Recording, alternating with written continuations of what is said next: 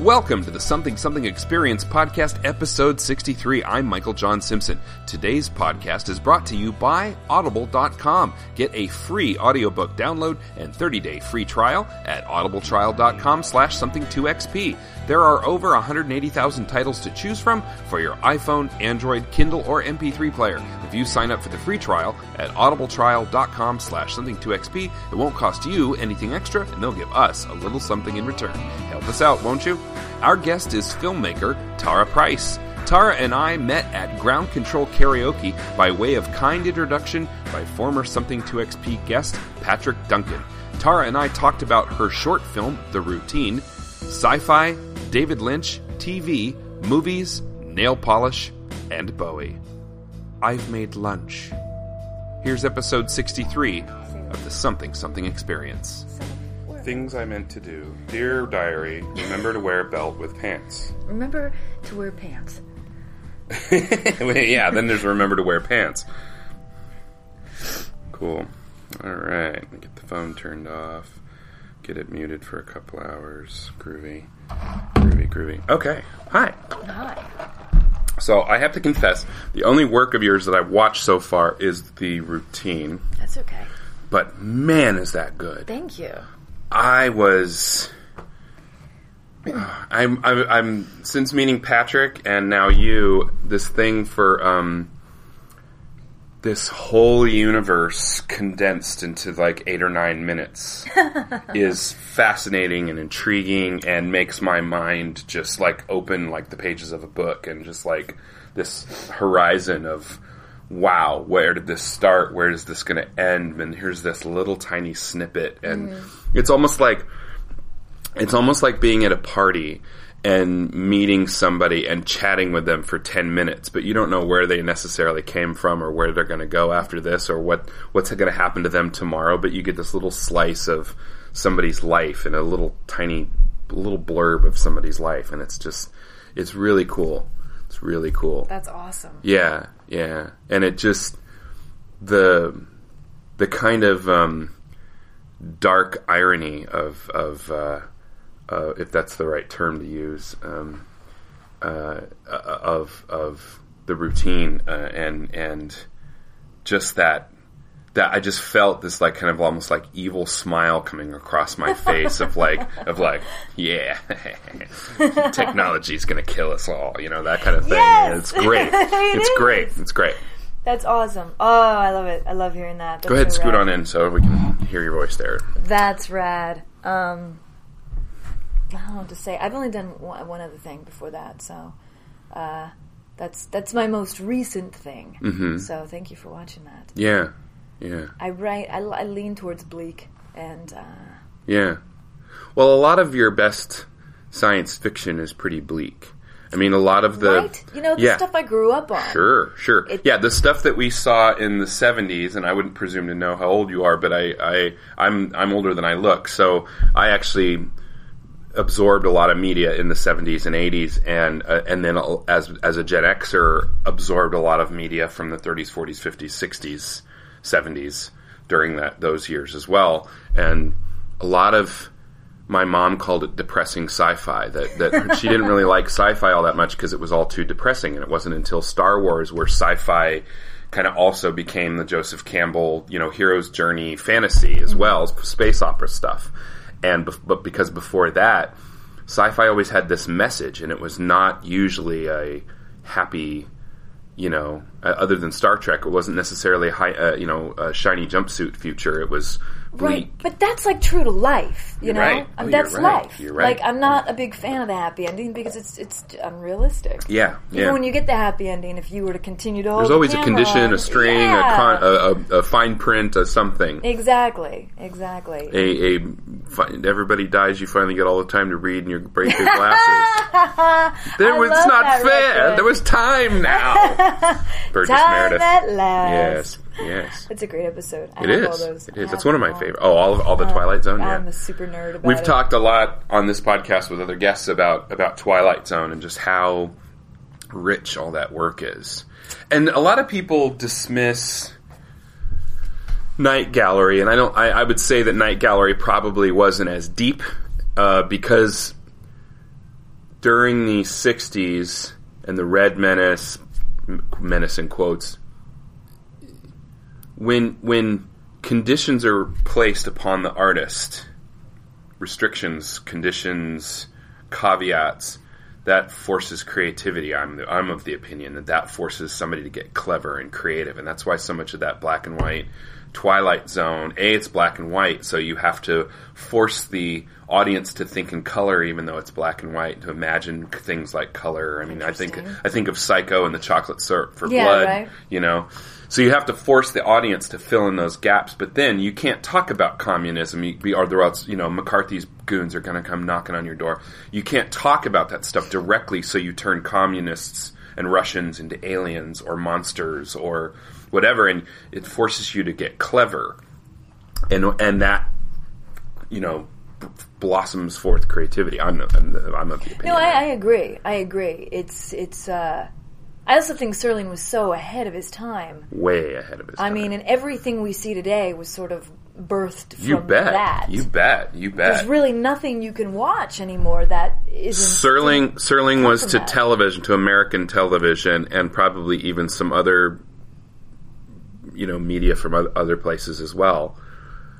On an influence level, Yeah. on a deep avant-garde, pushing the envelope level, as as say somebody uh, like Bowie was to music or to art or that kind of thing, where where so much innovation and so much influence happened from this one figure and this one body of work, and it's just brilliant. And It's genius. so much. So, it's so mu- much that rich, came yeah. from his brain, you know. And I'm a fan of Night Gallery. I am. I'm a big fan. Yes. God, that the the, the in the, in the pilot the uh, the spider episode where the guy is afraid of spiders, the arachnophobe, and the, there's the hot woman living upstairs or whatever, and he keeps washing the spider down the plug hole, and it gets, keeps getting bigger and bigger, and she comes and knocks on the door. And then this, you see in the background this giant spider go crawl behind the I couch. He's like, "I'm going to go lay down on the couch to for a nap." You know, I'm like, "Ah," because you know it's like, "Oh God, he's gonna," uh, you know, right? I can't even talk about Okay, it. sorry, sorry, sorry. We'll move on. So, uh, so yeah, the lights go out, and Joan Crawford, she can't see. She finally gets to see for for uh, half an hour, and there's a blackout. Poor, poor woman. I'm, I'm, a, I like that that uh, Hardwick says that that Twilight Zone and some of even Night Gallery should have been called "Nice Try, Asshole." That's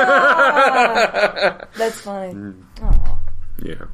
just but but I found in in the routine I found uh, it had that teleplay feel to it. It had that that I have to condense all this down into a half an hour of t- or you know, but nine minutes or whatever. But and I, it felt like that. It felt it felt like a like a snippet of a of a night gallery, like one of a, a segment on night gallery. It felt that way to that's me That's huge. Because even with the clearly advanced nature of the technology of that time period of which it was taking place, which is clearly some form of future, or a, a little around the corner from where we are, maybe down the road and around the corner from where we are.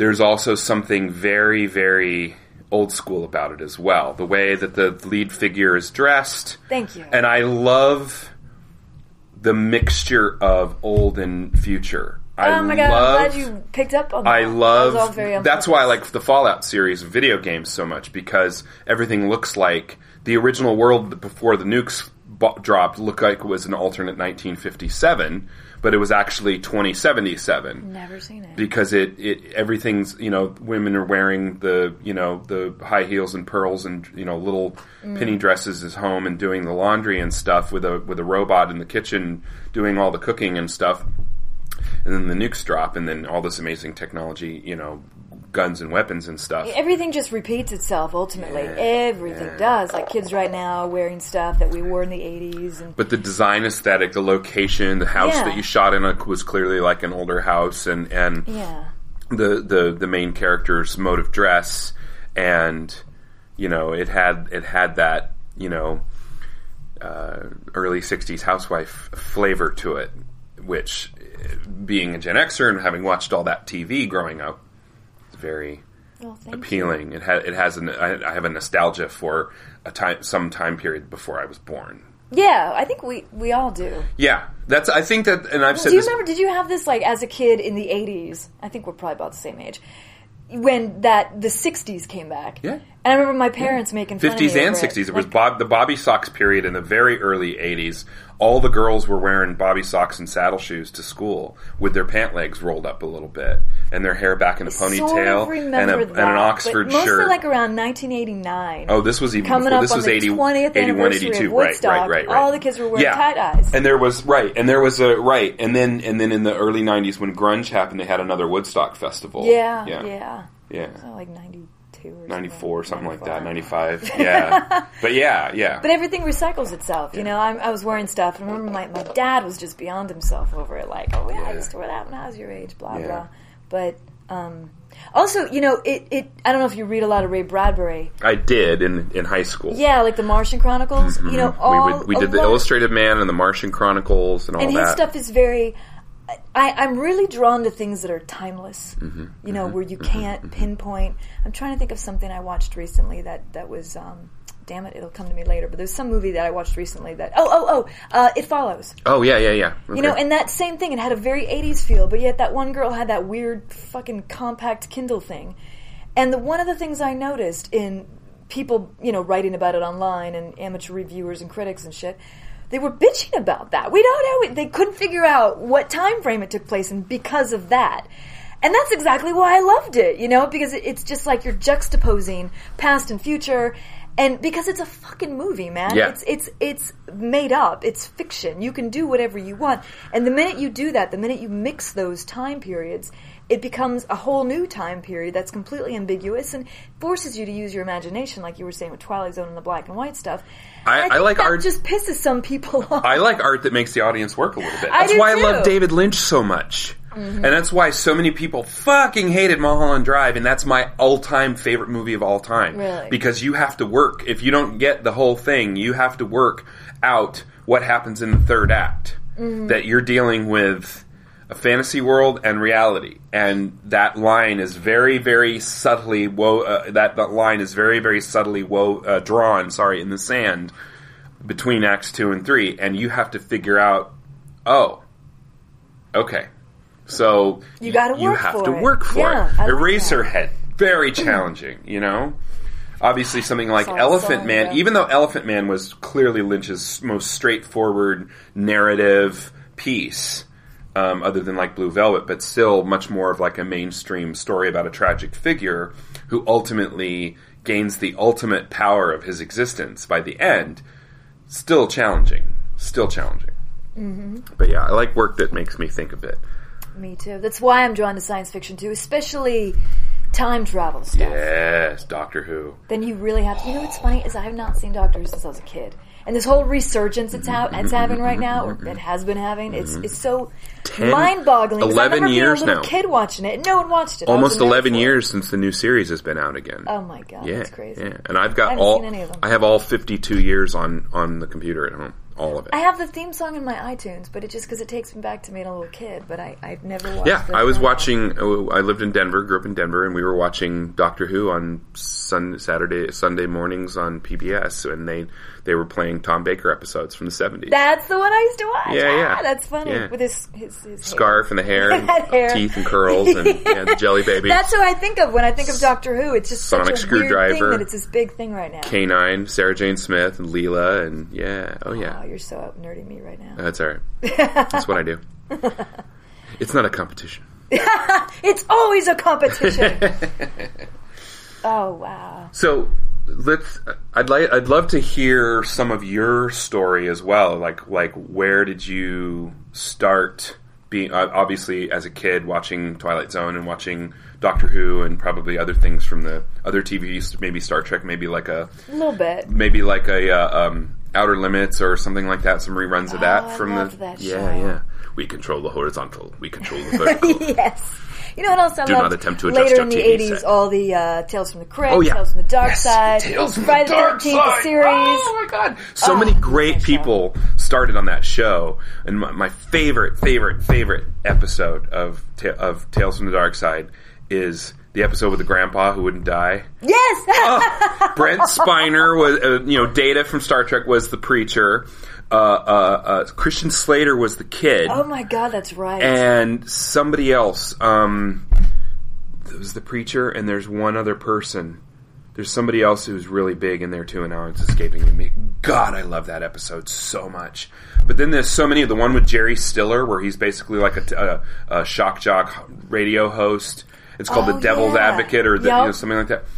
So good, and he's like, you know, it turns out he's in hell, and then there's the guy with the cockroaches, and then oh my god, Oh, oh, freaked me out. Oh God! And it was so great. Tales from the Dark Side, and then you know, out of that, out of the Twilight Zone, and things like like uh, Night Stalker, you know, uh, Hmm. um, uh, you know, the Darren McGavin series, and then all that stuff, and then that all just kind of birthed X Files, and then X Files just became this hub of what it meant to be a nerd in the 90s when nerd when being a nerd still wasn't cool and that was one of the first things that really became mainstream that where you didn't get made fun of for digging the x-files and now it's back tonight tonight it's back That's yeah. so new I'm episode hearing. is I'm tonight. so out of the loop. Yeah, that's right, I, don't, I haven't right. had TV in like a decade. Yeah, so some I'm people don't, Really, yeah. really out of the loop. But Netflix. well you're making stuff so don't ever apologize Yeah, I'm for just not too busy. You don't- yeah. yeah. I'll go with that.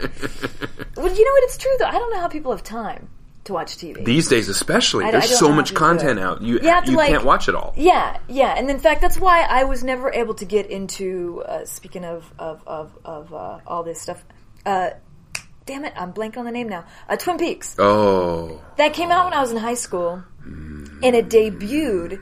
It, the pilot was on a Sunday night. And Yep. I watched it and I loved it, and then they immediately switched it to Friday nights. yep And I was always out. And this is before, you know, I don't think we had a VCR. I couldn't record it or something. I don't know. So I never, I've actually never watched Twin Peaks. well that pilot. i have the entire series on blu-ray And it's now on Netflix. And it's now I on just added it Netflix. to my queue, thinking got- oh, I should yeah. probably get around to watching that. in the same way that Mulholland is my favorite TV series of all time, Twin Peaks is my favorite television show of all time. I mean, it's there's a other than about a three episode arc that is very very nighttime soap and really kind of trite and dumb.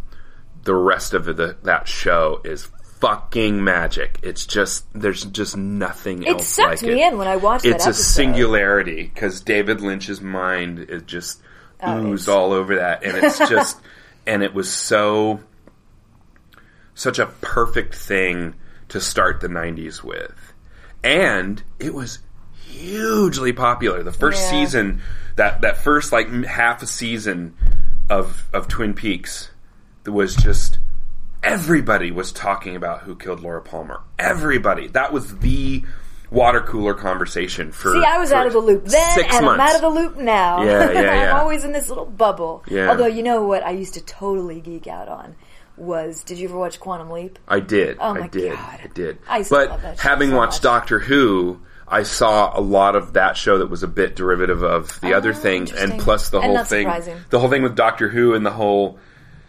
You have to be really careful when you're playing with time Mm-hmm. with time travel, and you have to be really careful about not breaking the rules and not, you know, causing major events to happen. Mm-hmm. Be, going in and becoming part of an existing major event, fine, but causing something to happen. So I had some some philosophical problems with that show, and I never got into it. Plus, Huh.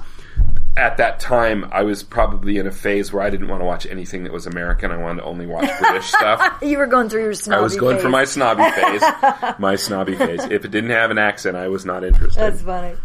But you know, eh, but uh, you know. what else did I? I um, But I did now. Now when I see an episode of Quantum Leap, now it's like, oh yeah, cool. This is cool. And the the one see, I haven't watched it now. I saw it on Netflix and I added it, and I'm kind of scared to watch it because I'm afraid it won't hold up. oh yeah, yeah, there is that. I'm scared of that. There is that. There's because a lot. you can of still go back and watch all like the the Tales from the Dark Side and You all bet. that because it's kind of it's, It's timeless. It's but it's also hokey in this really fun way. It's like going back and watching. There's a wink. There's a wink and a, a Yeah. twinkle in the eye of It's uh, very, there. very campy. There's a little self awareness. and I don't want. Quantum Leap to be campy because I took it so seriously. And I don't know. It's like in Well, junior you high or got something. you got um you got uh, Dean Stockwell who Mm-hmm. was in some David Lynch stuff too. So he knows how to ride that line. His performance and choices, he really knows how to ride that line well, how to straddle that line between between campy and and too far campy, Yeah. and do it well. Because he was, um, uh, oh shit, what's the name of the character? Blue. He was in Blue Velvet. He was the the drug dealer in Blue Velvet, and and he's like, God damn, you know, you got you got um. Uh, God, I can't think of anybody's name right now. I haven't even started drinking yet. Um, you got, you um. Uh, but he's like, God damn, you know, Frank Booth, he's like, God damn, you're smooth. You're such a smooth son of a bitch, man. You're so smooth. And he's like, candy colored clown. And then he just grabs the, the, the construction light, click, puts it in his face. The candy colored clown, they all the same. He's lip syncing. And it's just, it's so very David Lynch.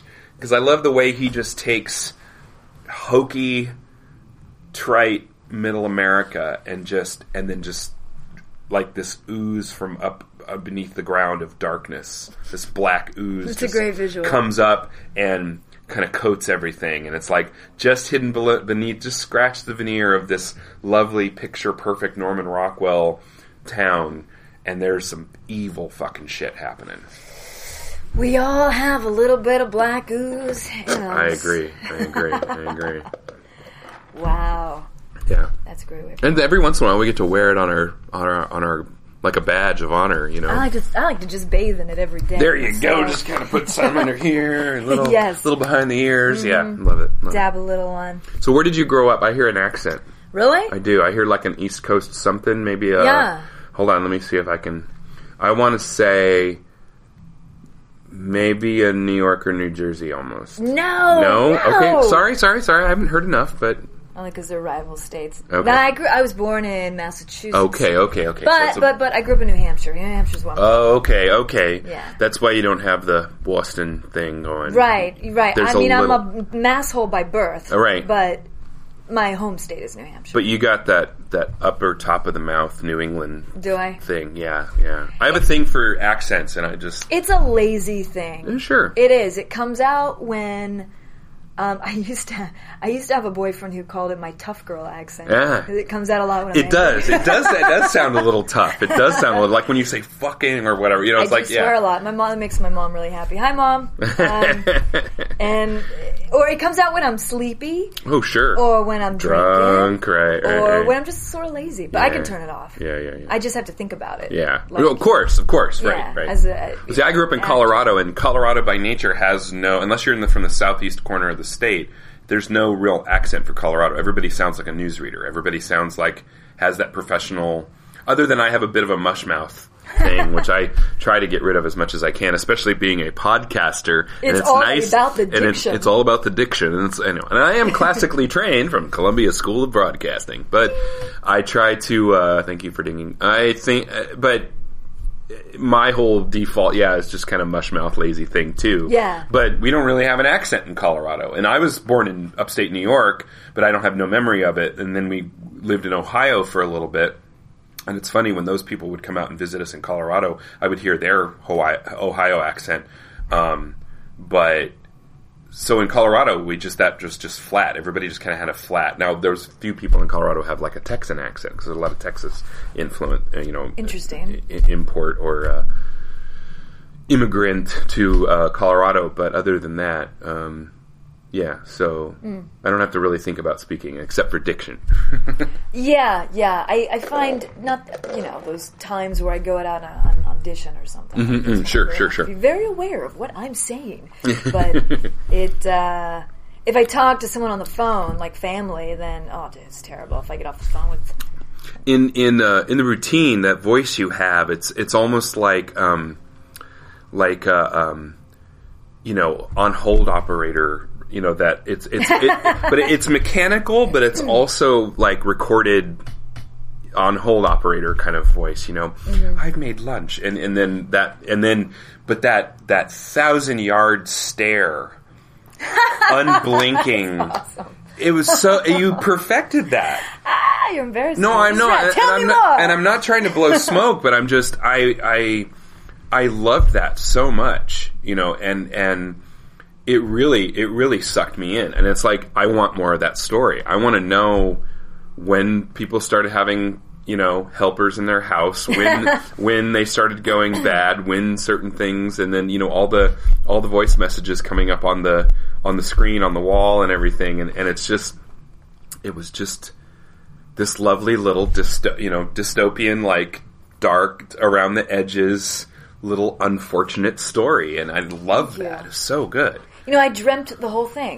really it was Yeah. just a dream It was a dream from start to finish, like a co- complete dream, which is kind of rare. rare I get And- snippets and I wake Yeah. up pissed off Or they'll go from one into another into Sure, another. sure, into sure, another. sure, sure, sure. Yeah, but that one, um, I remember it very well because I woke up at like four in the morning or something, three in the morning, and it's one of those you need to drag your ass out of bed and write this down, and ah, and you don't want to, and there's so many times where you don't. You're, oh, I'll do it in the morning. You wake up and you forget. Forget it. It's So I gone. forced myself out of bed, got some notepaper, scribbled down like I don't know three pages, two pages, and went back to bed. I woke up the next day thinking, well, this isn't going to make sense. And I read it, and it was all there. I just had to put it in a screenplay format. Right. But it was all there, all the points and the colors and the how it Sure, ended. sure, and, sure. And so weird. And but I'll dream like that often. I will have dreams where That's I'm cool. not me. Like in, the, I know I played that part in the movie, but I didn't. In my dream, I wasn't that character. I was just watching something.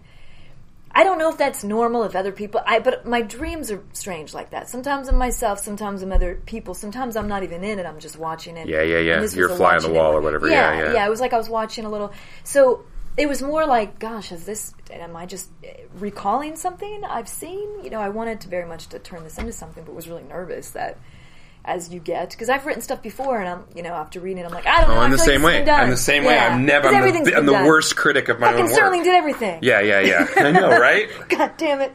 But and chain smoked. Oh, did him in in the end, kind of, um, sorta.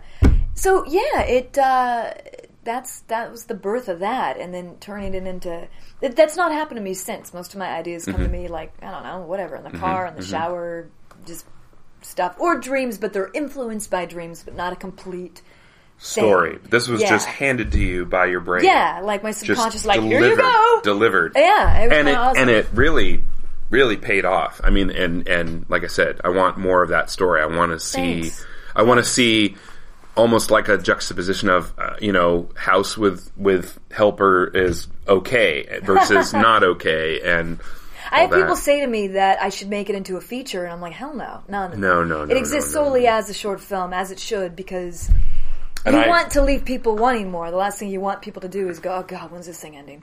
So Yeah. that's I'm I'm I'm pleased with it. Plus, historically, automaton stories they're hard to get right, feature length wise. Mm-hmm. It's a completely different animal, It is. and people don't understand that. It is. They think you can just lengthen something, or You see, you know, way. it's it's like the difference between ex machina and Heartbeeps. you know, there's a there's a blast from the past, but you know, it's like, and I think Ex Machina was my favorite film of last year. That was a great and I one. apologize to Kitty Brown and everyone else. And uh, my, uh, you know, uh, I did love Mad Max Fury Road, but it was not my absolute favorite film last year. I think really think that it. you didn't love Mad Max. I wanted to so bad. All right, all right. I've been waiting forever for that to come out. Yeah. I mean, God, how many times have they announced it? I remember them announcing it like in the 90s. I didn't read anything about it.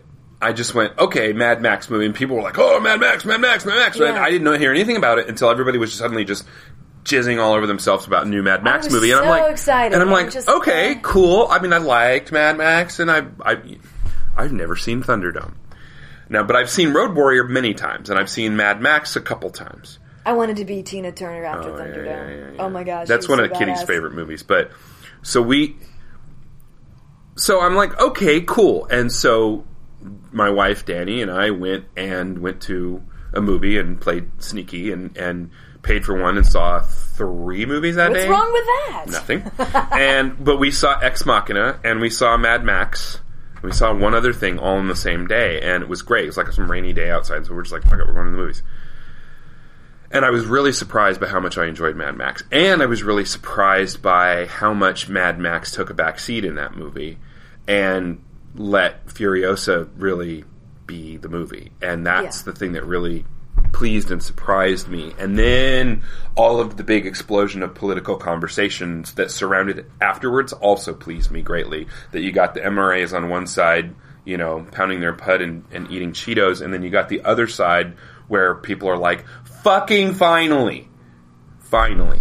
And that, I think, has paved the way for so much more representation in film since that movie came out. Hmm. And I don't know, and I think a lot of those other films were already in production at the same time, but I just think that we're getting a lot more representation in film. You know, Star Wars was just chocked full of every walk of life and loved that.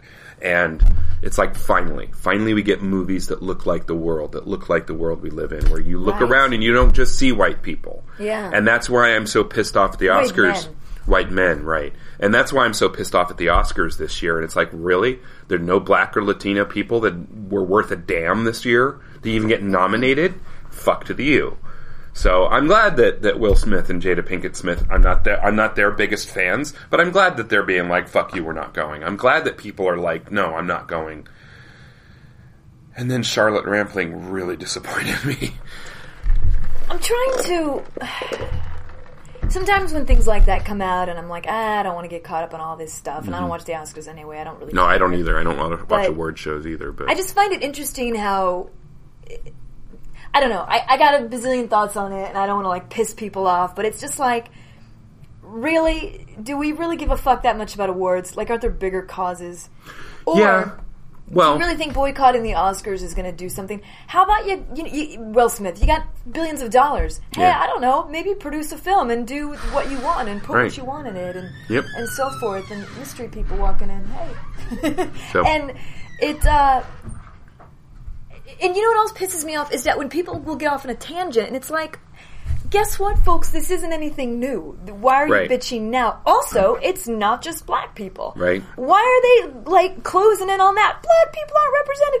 Neither is anybody else, Right, for Christ's right. sakes. Yeah, yeah, know? and that- that was another Asians point that- and Latinos yeah, and yeah, one yeah, else is yeah, yeah. fucking Middle Eastern people and Muslims Native and, uh, yeah. Americans. No one's been You represented. Oh, and guess what? Women, women from the beginning of time, and yeah, we've got the whole best actress category, but you've noticed year after year, they're like scrambling to to nominate women, Right. and women will get nominated for like the crappiest shit because they simply don't have the meaty kind of roles. You know, you find that women are being nominated for best actress when it really should be best supporting, mm-hmm. because a lot of women just don't have leading roles right, in movies. you're absolutely correct. So this shit's been going on forever. It's, not And just just, now the people Os- are getting pissy about it? but but but I think the more voices that are getting that get pissy about it chips away at the system, the systemic. I agree with you about that. inherent systemic sexism, racism, every I just wish we could kind of, as a whole, Mm-hmm, address it. But people wait until they feel it addresses them personally. Oh, Will and Jada are going to address it because it affects black people. Guess what, though? Yeah. Why not look out for Huh? everyone who's not being represented? and I I agree with you hundred percent on on that level. But I and and then at the same time, I also uh, agree that that any voice and any people with any form of power, whether it's just money or whether it's fame or whether it's whatever, coming for us and saying no, this won't do anymore, is good. but I don't think protesting the Oscars is the answer. no, Because they're just awarding right. stuff to movies it's, that are it's, out there. It's, Make it's, more yeah, fucking it's, movies, it's man. masturbation, right, right. Yeah, right, right. it's- but yeah, I want take your money and make some masturbation, or make some masturbation, make some, make some movies, something. and give pa- give uh, give parts to people of color, Exactly. women, blah blah exactly. blah. yeah. You know, Yeah. it's it's that's The kind of one of the reasons I started making my own short films. Bam. It's because as a woman, especially a woman my age, it's I'm not getting freaking cast. My phone's not ringing off the hook. No. You know, it just Yeah. it was hard enough anyway. Yeah. It- if you're a woman and you're not drop dead gorgeous and like 25 years old, forget it. it. Once you, if you're offbeat or quirky, it works for men. Works for men. It doesn't work for chicks though. Right. And especially once you hit a certain age, where I'm at that age now where all they want me to play is is like mom stuff, and I'm like, Mm-hmm. are you fucking kidding me? Look at me. Do I look like a fucking mom? Unless I'm playing like the mom who kills her kids or Right. the mom who's a junkie on the side, Right. but. And frankly, that shit bores me. Oh, I don't yeah, want to play yeah, the yeah. fucking No, no, mom no, no, any no. more than any guy wants to play the average dad. Who Right. wants to play that? You Right. want to play the interesting shit. That's why I started working shit- out. I didn't want to look like another suburban dad in Valencia. So But it just you want to be challenged and you want interesting stuff and there's always villains and antagonists and all these really fascinating stuff but usually that shit is written for men. Right. it usually is and i was really tired of being like oh we want you to read for the hooker or the mom or the loving this. Every breakdown i see describes female roles as either they have to be super sexy drop dead gorgeous beautiful whatever the fuck beautiful means these days anymore i don't know but they seem to list that all, all the time. Or they want you to be loving the loving housewife the loving wife the loving mother the loving nurse the fuck does that even mean? To me, it's like loving. Just replace it with boring. And and then you see the character breakdown for the men, and it's completely different. Well, he was this type, and blah blah blah blah. And they've got all these like adjectives that sound more interesting to me. and yeah, and and, and fine tuned descriptions and background stories, Yeah. and yes, yes, yes. and yes, women yes. are there as like filler. Yeah, We're there to yeah. be Or eye candy as- or yeah, supporting exactly. characters, You're either right. eye candy or you're somebody's mom or somebody's wife, or you're the, the chick that he's boning on the side. Right. But you're never anything interesting. And I That's what I liked about Mad Max. You've got a character who's basically the interesting one. She's the one you Yeah. want to know about. She's the one who who is driving the story forward. She's the one who is basically calling the shots. I will give you that, but they still had a shit ton of eye candy. in You're right. And that kind of annoyed You're right. me. You're right. It You're annoyed right. me. And and you know, and ultimately their mission was to get these women away from this guy who was using women for whatever purpose he wanted. Women models. Right. It's just like child bride models. It just I was Well, like, but then there were also women back at the thing. yeah the- that showed up for like the last ten minutes. the nurses, yeah, yeah, And yeah, that pissed yeah. me off too. People are like, oh, it's so women friendly. I'm like, no, it's it's a woman movie written by men. yeah, And I don't yeah, mean, and I'm not yeah. bagging on men. I love men, but it just sometimes. I once had a conversation with a male filmmaker about this, and he's he point blank said to me when I asked him, "Why don't you have more strong women roles in your screenplays?" Because it was always men, men, men, men, and women were always really young, hot teenage girls that were there for eye candy. And he literally said to me, "I don't know how to write for women." And I said, So here's, then here's a grab thought. a woman and g- collaborate. No, I said, well, you could do that, sure, but what I said to him was, it's pretty fucking easy. You write a role for a man and just make it a woman instead. Bam. I mean, Jesus Christ. You don't have to write for women. No, You exactly. just take your character. You take your you take your your male lead protagonist character and just flip it and it. you it call her Ripley. Exactly. Thank you. Exactly. Because men get so caught up in this in their head, they think too much about it. Like, oh my god, well, I don't know. Does this mean now she has to talk about men and worry about being single? And is she gonna like be on her period? No. And it's like, are you fucking kidding me? It's we're not that different. We're not that different when it comes down to those things. It's not that fucking complicated. And all of this, all of this, why we're talking about this, is why I'm proud to call myself a feminist, and why I'm so fucking sick to death and talk about it on this podcast over and over and over again, and to everybody I talk to about how I'm just so goddamn sick of white dudes in media. I'm just done with it. That's why I watched. That's why I loved. Uh, uh, um, uh, fuck the Marvel uh, Jessica. Um, Jessica Jones. Oh, right, right, right. And you know Mad Max and Star Wars, which was uh, the two leads were a, a, a woman and a black man, and it's like finally Mm-hmm. we get to hear other stories. Princess Leia is no longer the only woman in the fucking galaxy, Right. Right. Princess and no character was running around in a fucking metal bikini. Exactly. Exactly. She was buff as fuck, shinnying up ropes in the inside of crashed star destroyers, you know, uh, scrapping and, and salvaging parts to, to eat. Fucking surviving and living her life and doing the things and, and then taking on this, this mission to help somebody and to help a droid get back to its owner. And, you know, I It's mean, It's intelligent. It's intelligent storytelling. Yes. It's and it, it, people look at it like, oh, it's diverse. It's sure it's diverse, but to me, it's just intelligent because you're well, representing it's, everybody. it's diverse only in the fact that it's divergent from every other thing Right. that we've seen for the last like hundred years in movies. other people's stories. Yes. and the fact that women have these stories and they have very strong Yes. stories and they don't Yes, need to yes, be there as just as eye candy. No, no, no. And, and, and, not down in Princess Leia who looked fantastic in the metal bikini, but come on. I've said the same thing the takes last three from- dudes who showed me their screenplay. I'm like, where's the women? What? Mm-hmm. Where's the women? It's all dudes. Well, I said, why don't you take one of those characters and make Just it a woman? make it a woman. Why don't you take two of those four, five characters and make them women?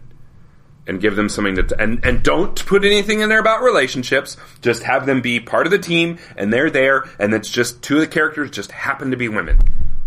It would take you. It would take you literally twenty minutes to go through your screenplay And just change and the- change the name and change the he the the he's That's to all you have to do. That's all you have to do. Well, uh, no, no. There's no well. It just fuck. Really. You're you're you're showing me a screenplay, which is Y E T A N O T H E R of a of a billion screenplays out there. That's just dudes slinging dick, and that's it. And I'm so done with it. I'm done with with fucking Seth Rogen and fucking James Franco movies, and I'm done with fucking Adam Sandler, and I'm done with all of these doughy white, boring, macho shithead white guy buddy movies. I'm done with it. I want to see more chicks kick ass, but as people, not kicking ass in a bikini. Busters yeah, I'm looking forward to that. cannot wait. Looking forward to that. You know what I just Cannot watched, and people were kind of bagging on it, but Sisters. Yeah. And I won't lie, I w- didn't care for the beginning. It had a very slow start. I was sitting in the theater going, "Oh God, please get better, please get better," because I really want to like it. Because I love See the two of. Trainwreck? I loved. Trainwreck, oh my God! Except the ending. Lost Well, the ending. well, okay, There's okay. So we, so right, we had the grand gesture, but it wasn't the guy making a grand gesture. It was a woman making a grand gesture. Yes, but Still, it's kind of like the whole Sex in the. City thing too. It's like really the Right, happy ending is right. oh they all have a man now because yeah my life won't be complete until I have a man. It's such it's like it- that's all women think about. Yeah, really? yeah, yeah, we yeah, don't have other fucking goals. Well, but she had a lot more stuff going on too. Out clearly problems with booze and other things Yes, else going on, and and it was kind of like elements of leaving Las Vegas, except it was more about her than about him. So, Mm. Did you I watch Sisters though? You probably. Did. I haven't, but I, knew I, it, love. Amy Poehler. Like and, no one's seen it, Right. But I caught it the last day it was in theaters. My friend and I went and saw it, and I was I was sitting there. But I love Tina oh, Fey, God, oh, love God. Amy Poehler. I'm a bit, always been big fans of Well, theirs. it picked up, and then it turned. It became awesome. And what I loved most about it is it's exactly what you and I are talking about. It's a movie where they decide to throw one last party. Right. I mean, these are like women, like they're like our age. They're freaking Yep, grown ups. yep, they're supposed yep, to be acting responsible, and they're just their lives are messed up and falling apart. And they their parents are selling the house they grew up in, so they decide to throw one last party, and invite everyone they went to high school with, and they're trying to recapture.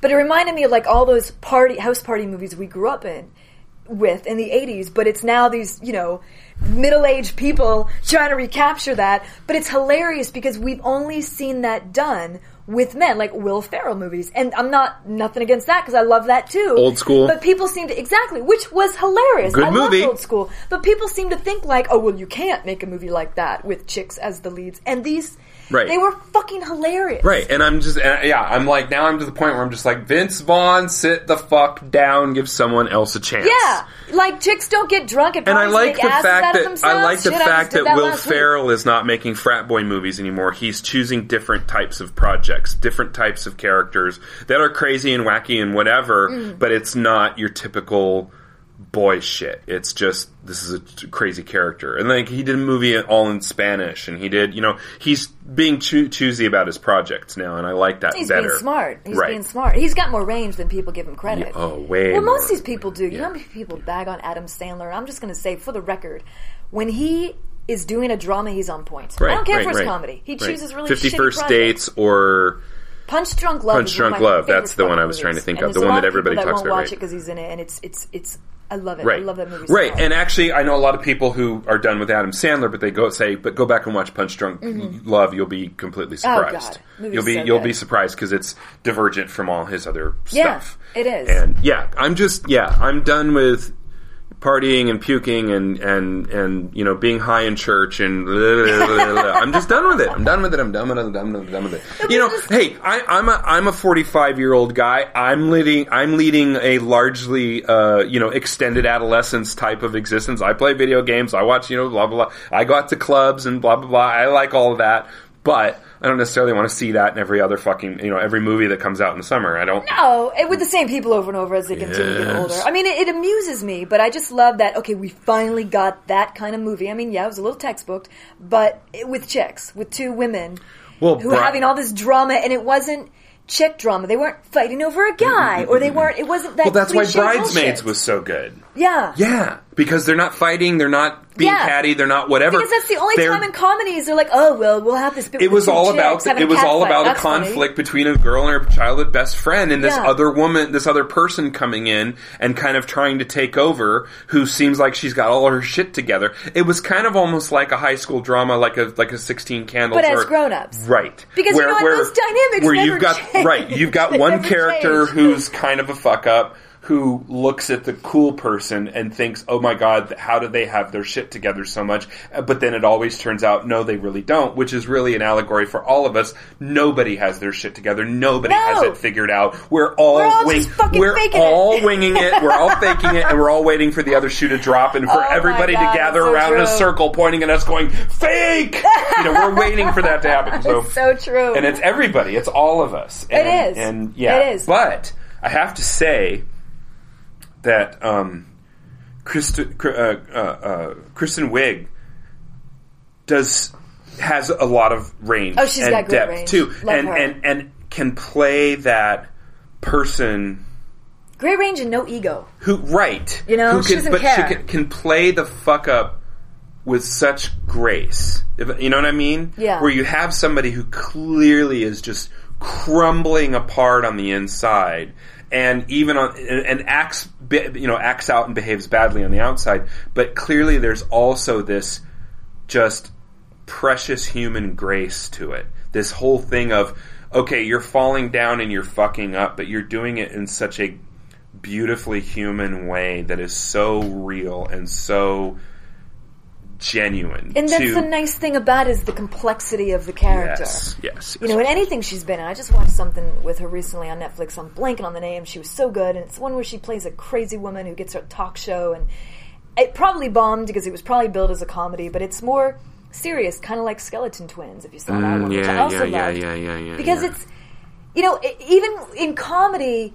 Like in real life, you, you have these moments where people are like, "Oh my god, you're so hilarious right now," but then you go and do something just equally tragic, because we all have Robin Williams. so many layers. Fucking one hour photo is like I Um, think is yeah. the best thing he ever did. That or Garp, one of the two. Oh God, I love Garp. Garp. I love Because oh my god, yeah. Let's nerd out on Garp Oh for a my minute. God. fucking fucking uh uh John um uh, Lithgow. yes. He's amazing. He's Oh. so amazing in that movie. Oh God, every everybody in that movie and the uh um um Glenn Close as the mom and just That movie was so defining for me because I saw it when I was Well, so that- young, and they immediately yes. became my favorite actors. Yes, and, And the, but see that forever. author, he also did Hotel New Hampshire. Don't there even was don't even talk to me about him because was- he's my favorite. there was of all time. There was, and I can't. I'm blanking on his name John right now. Irving. John Irving. I but have all he just books. He had there was those those those two three movies in the 80s that were weird rated R comedies. Not even necessarily because of language and nudity and anything like that, but just because they were higher concept. Because there was an overarching, just, just tidal wave of of real guttural human drama. Yeah. That that transcends good drama. Yeah. You know? That really just this this this humanity, this this clawing, cloying, naked, raw, bleeding humanity to it that just just penetrates your soul and and makes you think, "My god, it, it's unifying." And people don't people dismiss those works because you're not falling on the floor pissing yourself laughing or whatever but I'd rather have a movie again that challenges me, and makes me think, and those movies. Uh, Hotel New Hampshire is bizarre as fuck. You got this crazy fucked up family in this hotel, and and they're all fucking freaks. They're just but isn't everybody's family? Everyone's Yes. family's crazy. yes, yes. That's the point. Everyone and thinks, Seth oh, Green, it's just me. Seth Green is the youngest. That was like I think that was his first movie. Seth Green, little little Seth Green was in that That's movie. right, that was him He was that. the youngest kid in that movie. Here's what I love about Lithgow in Garp is that he could have played that character campy. And this is so ahead of the time before Yes. that kind of thing was in the news. Yes, You know, transgender and Yes, all that. And yes. here he is playing that character. But there were movies so in the seventies and eighties that had transgendered But you pick someone like John Lithgow who's not who's not. You wouldn't. I mean, it's great because you know he's a football player who decides. And just the whole thing could have been camped the hell out, and they didn't. They went very straight with it. And there's this beautiful humor in it. You know, the humor is accidental. I mean, clearly on purpose, but accidental in the sense that Incidental. Like, the- it's incidental. Right. It's the kind of humor Yeah, you yeah, find yeah, in real life. Yes, yes, yes, yes, yes. When you're not really trying to be funny. the kind of humor that Just- you know if you if you're a Second City you know aficionado, Del Close was always looking for that. He was like he, he was like the big director for Second City, the one who was always just like you're going for the joke, don't go for the joke, just just br- bring out oh yes, not even going for a joke. you just want to find the natural humor, you know, the natural humor will happen, will flow. Just do the scene, you know. That's that- why I was a big fan of The Office too. Yeah. It's, it's just very not deadpan, but just well. it's just a very authentic delivery. Yeah, yeah, yeah. Where- yeah, yeah, yeah, yeah. Well, it really became that because I mean that first season was just a, a, a, a almost word for word of the Brit- British one, um, an Americanized one, but then it really just kind of branched off into its own area and its own direction, and the people that they got, you know, John Krasinski and and and uh, Jenna Jenna. Um, blanking on her name. Why am I blanking too? We're blanking a lot. We're blanking together. Not Jenna Elfman, not Jenna. What the fuck is her name? I was just reading an article to them uh, We need about a producer them. here right now. Right, look I mean, shit up for you. Yeah, yeah. We, yeah, It's yeah. this, Michael. Katie, look it up. um, but they, yeah, and, and, um, shit. But they were. I was just reading an article today that- about the- Fisher, Jenna th- Thank you.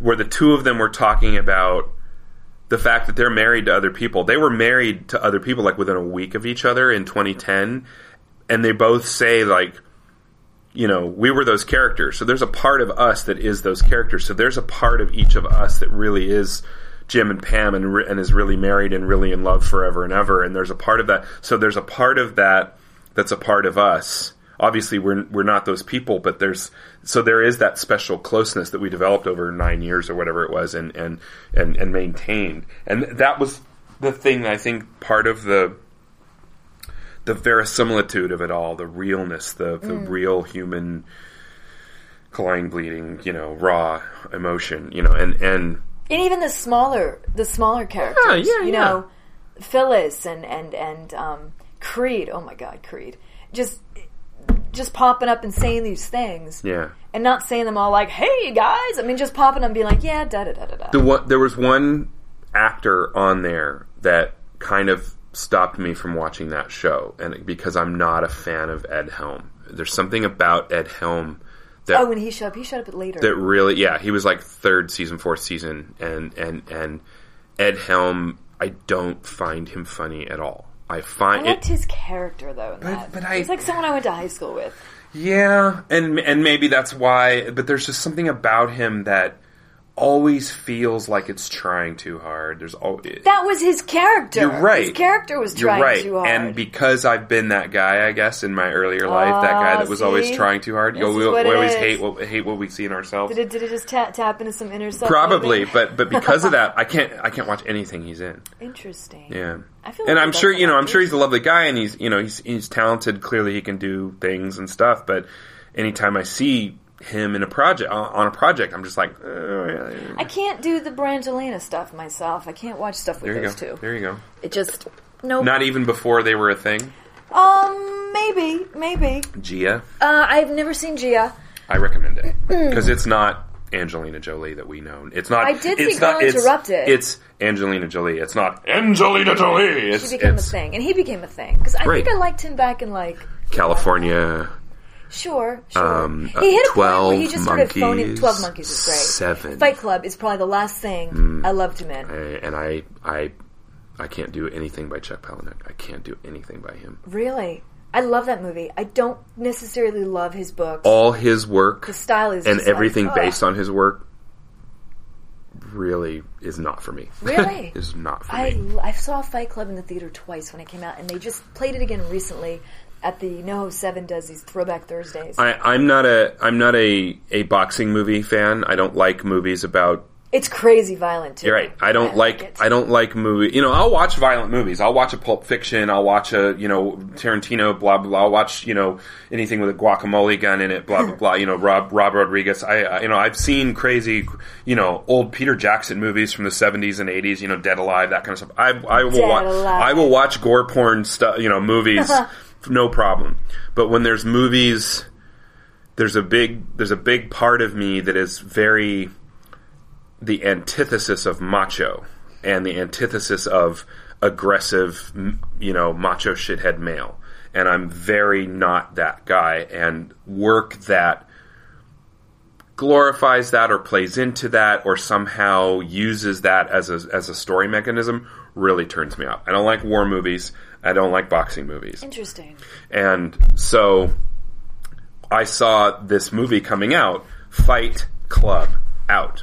Just the title, out. You know, and you watch the commercial, you watch the trailer, and it's like these guys. "Yeah, you don't talk about Fight Club. The fight will go on until it It's needs so to. not like that though. But I know, and I saw it. I did eventually Okay, see good. it, but I boycotted that movie for years and years and Uh-huh. years. And then somebody I was dating conned me into seeing it. Isn't that always that way? I did it for Nookie. um, and I was, I'm still so fucked off of myself for having sat through that. really? God. Yeah. Oh. no, and I, I Because when get, I saw it recently, I was like, God damn, this movie still holds up. I get, the, I get the cultural impact. I get the the whole thing. I get. This is the last thing I loved Helena Bonham Carter in too. Like, Sure, it was the sure, last thing I just adored her in before she married Tim Burton and just became a caricature. But I liked her in the Harry Potter movies too. though, you know, because I haven't seen those. all right. I've read all the books. I saw the very first one, but I Okay. don't remember it very well. something in my brain keeps me from being able to sit down and read at a, at a swath without because one word will send my mind off into a tangent and I have wind up having to read the same paragraph three times and then I'll have to put the book down and wait an hour and then go back to it to where I can concentrate again. So I'm not a reader. I'm not a by nature I'm not a a re- pleasure reader. So I will go and see a movie first, then go and read the book after. Because for me, then the opposite thing happens. I'm not going to hate the movie. And the book book then fills in gaps in the movie Sure, and sure. adds more material to this thing that I've already seen and enjoyed. So that's kind of how I usually do things. The Harry Potter movies, I saw the first movie and then went back and started reading the books. I'm And not then- avoiding them. I just right. haven't got around and to it. fell in love with the with the with the books and the movies, and I like them both for different reasons. It's like the difference between liking um, Batman comics and the '60s Batman TV show. It's like a different. Mm. They're different versions of the same thing. You know, almost like parallel universe things. So. The, the Harry Potter books and the movies, like I said, I love them both for very different reasons. And I think everybody shit on the movies, blah, blah, all the, all the book nerds shit on the movies. But I think with the time constraints that they had and the technology that they had and the actors that they had, I think they did as good of a job as they really could have done. The only movie that I found that was really lacking was the fifth uh, book, uh, Order of the Phoenix, or the fifth movie, and the or the, uh, that's my least favorite of the books. When I finished that book, I wanted to tear it up and burn it and never, you a know. really long one that focuses so much on Quidditch. No, that was the That was the one. one that bored me. That was the one with the. That was the. Uh, that was the fifth. The fifth book was the Order of the Phoenix, where Dolores Umbridge comes in and takes over the school. Oh, right, and is right, right. Torturing Harry, torturing. I was so mad at Rowling for the things that she was doing to that boy in that book, and, and was so fucked off at that. The You end are of that such book. a softie. I am. I am. I'm a soft marshmallowy piglety sort of creature on the inside. um, so it's funny. I've been hearing that a lot lately uh, from a lot of different people. Um, so yeah. So but then so then with the movie.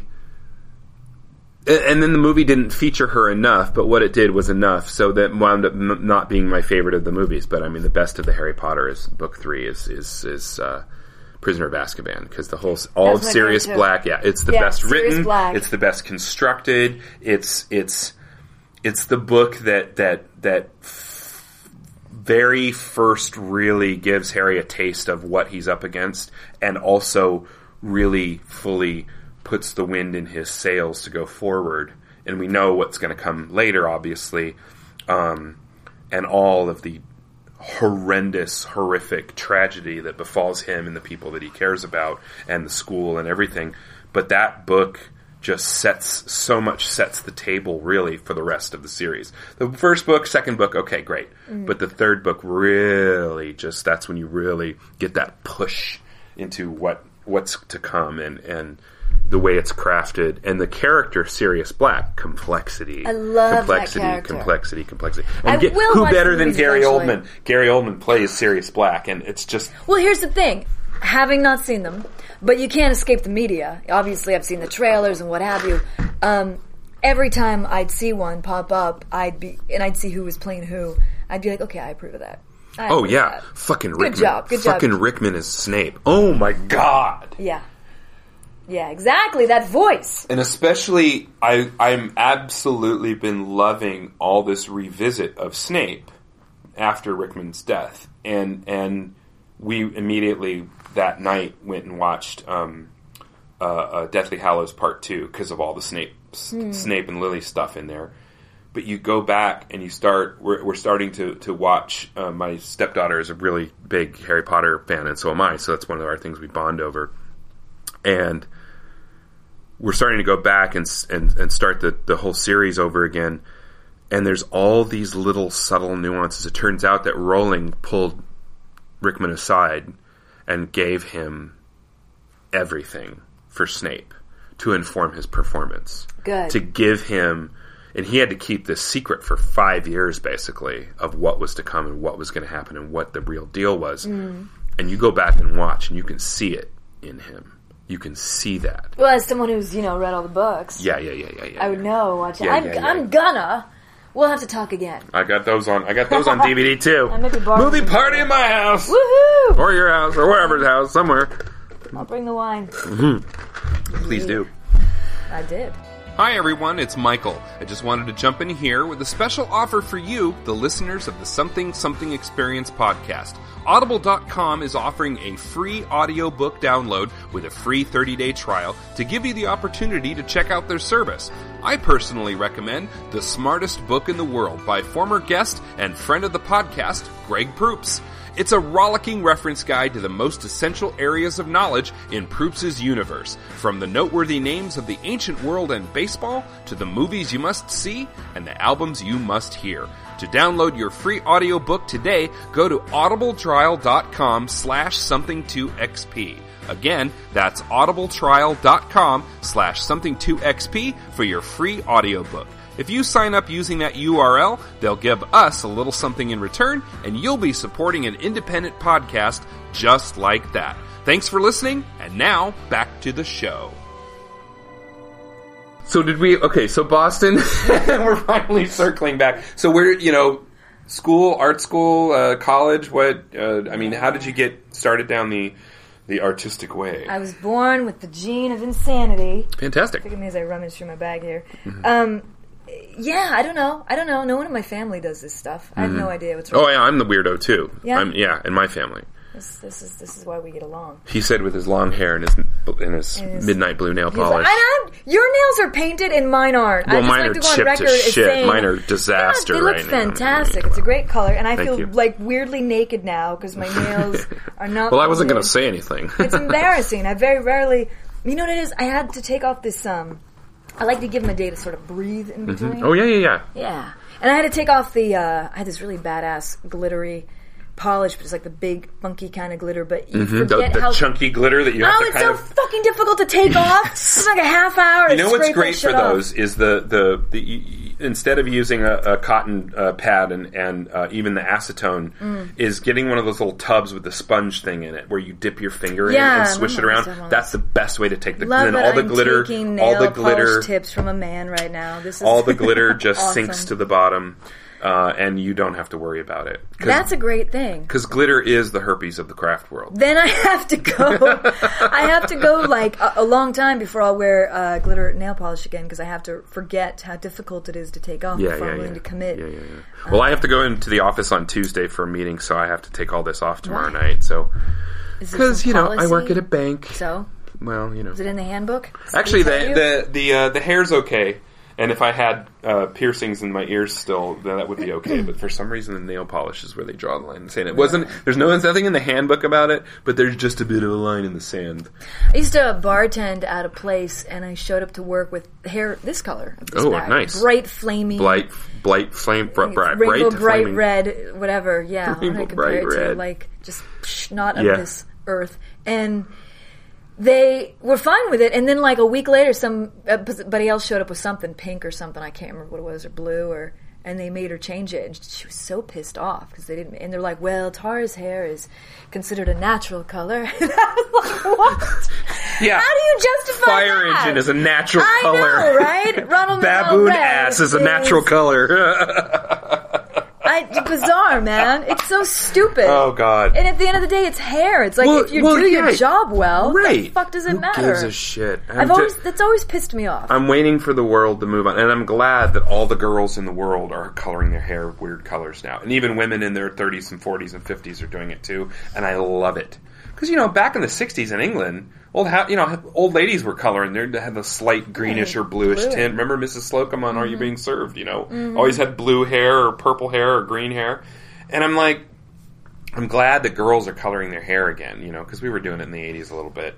But I'm glad to see that. And I'm, I'm hoping that that's going to carry forward into adulthood too, because I think everybody should just be able to adorn themselves in any fashion they see fit. should. And I'm hoping that. It's not hurting anyone else. Right. And I'm matter? hoping that as, you know, that, that, that marriage equality's kind of kicked the door in for certain things and people are just going to have to like, okay, these uh, restrooms are now genderless, you know, it's like anybody can use them or now this, That you know, is weird, And if you, and if you present, if you present as female, you can use the ladies room. If you present as male, you can use the men's room and that's okay and that's the way it is and you just have to fucking suck it and deal with it because that's the way things are should be and that's the way things are. And I'm, I'm glad we're kind of getting to the point in certain places. Obviously it's starting on the coast and hopefully working its way into the middle of the country, but we're, finally getting to the point where we're just like, you know, we're not going to tolerate your intolerant bullshit anymore. You know, people are people. Let them be. Let them people live their lives and just fucking move on and deal. There is this Because restaurant- eventually you're going to die and it's not going to matter. There's this restaurant in Studio City. I'm blanking on the name because that's the theme of the show today. Welcome to Blank Talk. we make that joke every single podcast. Welcome to whatever talk. They have the gentlest bathrooms. Yeah. But the first time I walked in there, I had no idea, and I walked in thinking, "Did I walk into the wrong one?" and then it's weird because you go into your stall, but then you come out, and I don't know what guys do in the bathroom, but girls, we have our little routine, man. We want to like check our makeup and fix things and stuff. You fix our stockings, pull them up, and you're doing this when you come out, when you're washing your hands, You bet. you're making adjustments, and then suddenly like some guy comes walking out, and you're like, "Great, I'm doing all this shit in front of a guy now." I'm pulling my underwear out of my crack in front of a dude. Nice. Look at you watching me powder my face. Awesome. awesome. Don't tell my date, please. There was a Yeah, dude. You should have seen. She was doing. There's some major spackling happening. But that's the thing, your date could go in there with you. I need some help. Can you zip me up? Come on in. Come on in I'll here. Zip you up while you're at it. Yeah.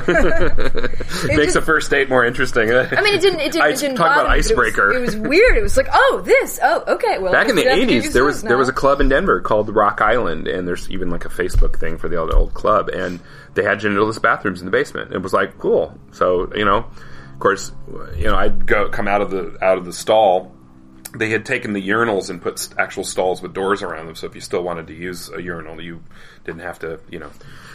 Nobody had to deal with that. Which I is, think this also is, makes forces people to be more clean. Bam! Bathrooms get so disgusting. It's like, well, now that you know, your significant other's going to be in there too. yes, You're more inclined. Although. I wonder, are more people banging in the bathrooms now? Oh, I'm sure. Because you don't have to be I'm so sure. stealth about it. You're like, well, yeah, it's completely normal. We're walking in here together. Right, right, right, Don't right, have to do the five minute delay thing. and we're being, you know, we're being considerate of others by sharing a stall. You Yes, know? we're, exactly. We're, we're, you know, we're we're Don't being mind those community minded. Bam, bam, bam, bam. Yeah, No, I know nothing about that. No, nothing, no, zero. I Yeah. The hell I can see the gears about? turning. What? You see nothing. Memories. It's just a gerbil wheel up there. That's all that is. Autopilot. Oh my uh. god. You know, I- I just I think getting back to the whole intolerant thing. it- people get so bent out of shape about the dumbest shit, shit that does not affect them. Like the gay marriage thing, for example. You know, one of my cousins and I got into a big debate on Facebook. Oh God, and I try to avoid that kind of shit so bad. And I love her. I love her. She's just mm. deeply mm-hmm. religious and was so upset when it became legalized. And I was like, but how does this affect you? How is this going to change your life, your day to day life? What? How is this affecting you in a negative way? But the Bible, blah blah blah. Like they never have a coherent argument. no, no. you know? Well, it it, it, it all has to do with fear, and Mm-hmm. it all has to do with I've lived my life in a certain way and going by a certain set of whatever, a certain list of things. And I've been able to strut around and crow about it and point out when other people aren't doing it, lest someone point at me and tell me I'm not doing my thing. But now that that's not okay to do that, I'm still afraid that people are going to do that to me. So it, it, it it's always a fear thing, and and everything in the media and in movies and in everything has been a certain way for such a long time, and everything that we see now is be afraid, be afraid, be afraid, be afraid, be afraid, and it's one more thing to be afraid about. And it's like, well, if they can do this and they can do that, then what's stopping them from doing? it? Well, who cares? I think Why- we've also hit an era Why? where we're way too politically correct well, right, to the point that it's just come back to bite us in the ass. Right. But I think we've also hit an era where American culture has become entirely about entitlement, has become entirely Oh my God, starting in the sure. 70s, starting in the 70s with the toy commercials and the cartoons and the things like that, we as Gen Xers were told you're special. You're unique. You're What do you mean different not. And you deserve everything in the world Fuck yeah, I handed do. to you on a silver platter. Well, And yeah. if you don't Where is my silver platter? and if you don't get if you don't get it, you get to throw a tantrum about it, basically. And that became acceptable. And that became the norm. I think it's how our generation is Yes. raising kids is really fucking it up. Oh my god. Oh my god. The coddling. I Mm-hmm, want to puke. Mm-hmm, mm-hmm, it's mm-hmm, terrible. I worry about the future. I'm glad I'll be dead. But see, back when we were kids, our parents were working. We didn't have a mom at home. That, although that was largely a myth. For before that, lots of moms were working before then. But we really had parents who were gone a lot, who were working longer hours and really having to do more to support the family. And so it was TV that was telling us this. It was TV that was had no responsibility, like actual responsibility of of any kind of code in order to other than you know language or whatever, but of of nobody, no checks and balances of them to basically telling us you get to have here's all these wonderful things, go and get them. Because to go and get your parents to get them for you because you deserve them, and you know, I was a victim to that. I was, a, you know, I wanted every Star Wars figure under under the sun. I wanted every this, every that, and and you know, through through holy shit fits when I didn't get it, and what a brat you were. that's, Jesus. oh, shit. But um, but uh, now I have a podcast and I can do what I want, say what I want. Nobody can tell me nothing. um, so yeah, yeah, and then so then then the car the the cold harsh reality of of you know the late 80s hit we get out of high school we get into college and this you know that we were fed the american dream of go to school get good grades go to college get out get a job for 50 years and retire Fuck didn't- a bunch of that. didn't happen to us and we were lied to basically that that went away that was taken away from us and so now we're because of the shit that we went through as kids a lot of the gen xers are raising their kids and making sure they have everything and that no one can tell their children their precious children that they are bad or wrong or otherwise That's a very interesting theory. I think you're right. I don't feel that way myself. I don't either. I don't either. But I'm the first that makes person. sense. I'm the first person to walk up to somebody saying, "Hey, is my kid being a piece of shit?" Because I will. I will take care of this if he is. Well, I mean, I don't feel like is. I'm some sort of victim because, Right. like, I didn't get all the. First of all, nothing was promised to me, so I don't really Right, know. right, right. But, Well- well, you know what's interesting? I was driving past a school the other day. I don't know what age range it is, but little kids, and they were school was getting out, and they were every single kid was walking home with a parent. Every single kid had an adult walking them home Mm-hmm, Yeah. or picking them up. And it made me go, "Oh my god, man! I never had that. And shit, I always walked to school by myself. Yeah. I'm like, yeah. Me too. the school bus took me to school first and second grade, and then third grade I, st- I had I went to a different school and I had a walk. walk, yeah. And I walked to school every day, morning and in the afternoon home by myself. Yeah. And you would that's like unheard of now. You can't even let your kid go in the front yard without risk of somebody reporting you for you know being negligent and you getting arrested for like poor parenting. And, Right, oh, you right, left right, your kid right, unsupervised in your own yard. Yeah. It's CPS. They call CPS, and you're fucked. Yeah. Yeah, and it's like I don't know. We grew up in this era of like. I- we, what did we just fearless? I don't know. It, it was the we were the last generation who were free range parented. Yeah, and I love that. I love that. Um, we didn't have cell phones. I just you go out and play. You play with the neighborhood kids. Like I played with all the kids in my neighborhood, and you just know, okay, when it gets dark, and if you didn't go home when it was dark, at some point I'd hear my mom screaming out the, the whole front door. the whole for me to come entitlement thing happened, and a lot of the media, the TV and the cartoons and the blah blah blah, was aimed at little white kids. And so then you have an influx of folks feeling disenfranchised, people who aren't white and middle class feeling disenfranchised, and started acting out about it. I think it was more little kids getting snatched and it becoming national news. Do you Yes. remember the first time Yes. in the town you yes, grew up yes, in yes, there was yes, a local yes, kid yes, snatched? Yes, yes, yes, yes, Yeah, because I remember it too. yes. I mean, the little girl's name was Tammy, Yeah. and she got snatched. And school shootings and other things. And, and, That and- didn't happen until later. no, you're Well, right. It was '90s. '90s is when the first a lot of the the wave. We had a, of- we had a nationwide, and I won't go into what it was. We had a nationwide incident at my high school Yeah. at the time I was Yeah, there. yeah, yeah, I'll yeah. tell you about it later. But it was huge. Movies were made about it, Yeah, what have yeah, you. yeah, yeah, but yeah. it was towards like I was in high school. But so I as was at the as end of it media all. became more pervasive and as more choices, cable TV happened in the 70s and 80s, more choice. It wasn't just these three little homogenized chan- network channels and maybe one local independent and PBS. That you know, choices, new things, new stuff. HBO, people watching rated R and rated X material at home.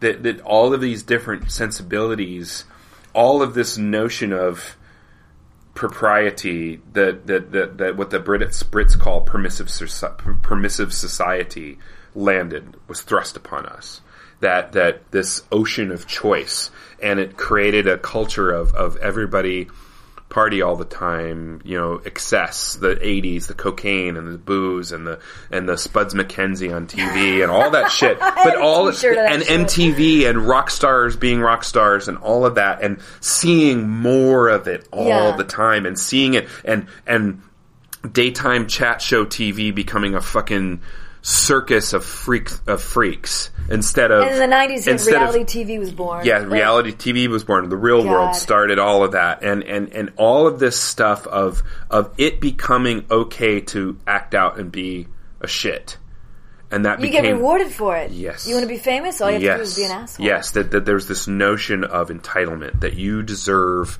better than sitting in a cube for your whole life, like your Mm-hmm. dad did.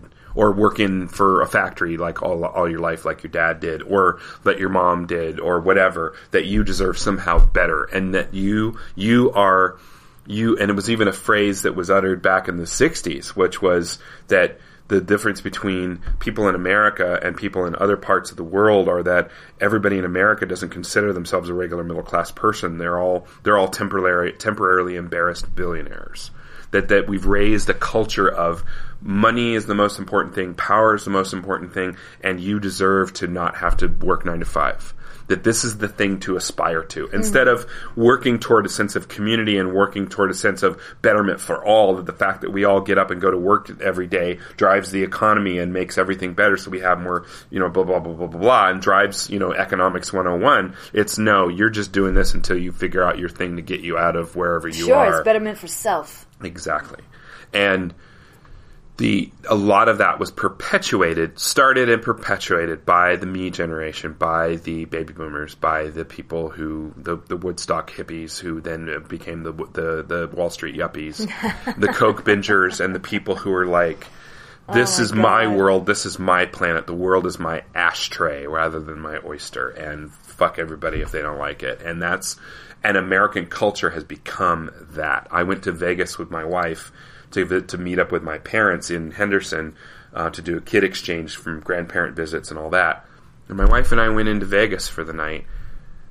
I I don't want to go back. really? It's fucking gross, and it's just just oceans of drunken, obnoxious people who feel like their experience is the only thing that matters in the whole world, and You they can't survive Vegas unless you're drunk. That's the point. Yeah, yeah, yeah. And I don't. Vegas is not a place you go for like a week. You go there for a weekend. Yeah, yeah. By yeah. the time right, that right. weekend's over, you're, ready to get the done. fuck out of well, and I just don't want to go back. I know there's nothing for me there. I Other, I mean, Penn and Teller are in, are in New York now. There's nothing for me in Vegas now. you know, I was I was done with David Copperfield back in the '80s, so you know, I don't I'm, I don't need to see his live stage show. Vegas has changed a lot too. Like the last time I pulled in there, it was just like, when did it become? They're trying to be all family oriented now. It's all shopping malls and It was so much more weird. fun when it was dirty and and, Yeah, and for adults, right. It was know? dirty. It was cigarettes Now and, like- and carpet. You know, cigarette weird. burns in the carpet and old carpet from the fifties. And oh, there's a guy where Jimmy the Squirrel got at, got greased. You know, by by another mobster. They're And you know, tearing down all the old joints. and let's another mall. even downtown Vegas, which used to still be cool, is horrible now. It's that fucking light show thing over the over the, the street and you know whatever the main street is down there and it's oh, just- Fremont, yeah, Fremont. And it's Yeah. just like the Fremont experience. Well fuck that. They get a zip line. And I want the my Fremont experience is like hookers and, and junkies and that's what I want. You know, I want real people. I'm not all for gentrification and they're gen- and they're gentrifying Vegas. They are. They Because are. when you gentrify, you kick out the, the, the, the indigenous population. I don't like to travel. I like to go. I don't like to travel in Vegas. I mean, I like to travel, but Vegas is like you go, you you figure out where you're going to stay. Yeah. You stay drunk in that particular casino for like two days straight, binging, and then you go home. And then you go home. If you try to venture out, you're going to be disappointed. Exactly. You go outside and the daylight hits you, and you see. I mean, the first time I went to Vegas, people. you know, New York, New York had just opened. It was kind of fun walking through Soho and, you uh, know, in the middle of the night, in the middle of the country. That was kind of fun, you know, that whole thing. But other than that, you know, it's just like, you know, and the roller coaster was all right and all that. But then, you know, but then back then you could go down and get a dollar blackjack table in downtown, and now even the downtown blackjack tables are five bucks a Yeah, they don't a- have penny a slots hand. anymore. No penny slots anymore. Yeah, it's. it's But I like I want to take my two hundred dollars and sit and play for several hours. I don't want to have to bring a thousand dollars with me to Vegas Mm. just to gamble for a couple hours, just to play blackjack for a couple hours. I don't want to do that, so I don't. So it's like, why bother? Also, maybe you're getting old. Well, maybe, yeah. I don't feel old though. You're supposed to want to fight me right now. Old? How Um, dare you get off my show? I think we established that I'm not macho shithead. Um, I'm the macho shithead. Clearly. so, so you got into movies. Let's let's talk You know about. I like that you've hit all these weird points just randomly Oh, that are so.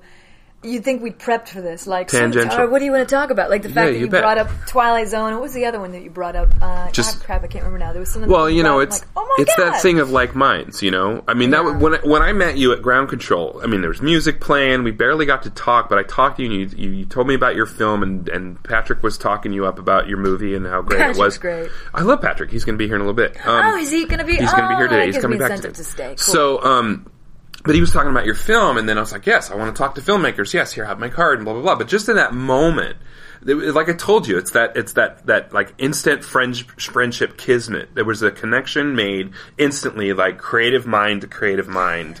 and I'm never made anything other than this dog and pony show, but but you know, I've done a little stand up, I've done a little acting here and there, but um, I'm not in a creative career per se. But this is you're doing this thing. Yeah, this yeah. is your gig. but it's it's yeah. Don't yeah, underestimate yeah, it. Thank you. Um, and so, but there was, like I said, there's that thing of like minds of creative, creative, you know. And I I saw you and I met you and you know we saw each other and it was just like, yeah, this is somebody I'm gonna I'm going to instantly have something to talk about with. Awesome. Yeah, yeah. I mean, and I, I developed this weird skill back when I was a DJ in Denver, and and you you very quickly learn to weed out the difference between people who come up to you because they want you to play the song of the girl they're trying to bang hmm. because that's the song she wants to hear, and that and somebody who actually wants to make a connection with you. And I've I've parlayed that skill into everyday life. And when I meet somebody who I perceive to have some sort of a creative spark on some other level, it's like, oh, uh, you know, I'm actually going to be able to not have a bullshit small talk conversation. I'm actually going to talk about real shit with this person, and that that's what happened, and that's why you know. And then we became friends on Facebook and started talking and started seeing each other's posts and stuff, and then the Bowie thing, and that was like a very unifying thing for us. And I've found so many people I know and that I know peripherally have come out of the woodwork and I've actually gotten closer to in the last two weeks since Bowie died because of that massive, uh, all reaching, pervasive influence that Bowie has had on modern culture on in every realm of art. Mm-hmm. And because of that, that has been such a unifying thing for me and a lot of people. I've I've had more great, wonderful, deep conversations with people that I barely know in the last two weeks than I've had in the last twenty years. and it's you know, and I hate to have it because our alien god left the planet, but it's been uh, um, th- there's something good has come out of it. I hate that it takes things Yeah. like that. I hate that it takes death to bring people closer, but it does. But maybe that's the good that comes out of death. You Yeah, know? I mean, because yeah, it is such an awful thing. If there's anything that What's can left good out of it. behind? The work, Yeah. the sensibility, the the because Bowie's, for lack of a better word, personality or aura has forever made its mark on this world, and it will never die. It will never go away. Mm-hmm. Bowie was always going to be a thing. Fuck you, Eli. It's always going to be a thing. Um, and yeah, it is sad sometimes, often, that death is one of those things that winds up becoming a unifying force. But think about how many historical, progressive moments were started with a death. Death can inspire us too. Yeah. You know, it. Think about MLK. Think about um, yeah. the the the young uh, fella in Wyoming. Think about Mar- uh, Mark. Well, shit, I forget his name. Blanking on his name. But think about that. You know, um, or or the suffragettes who who died to get votes to be able to Suffragists. As a feminist, you should know that. Yeah. Sorry.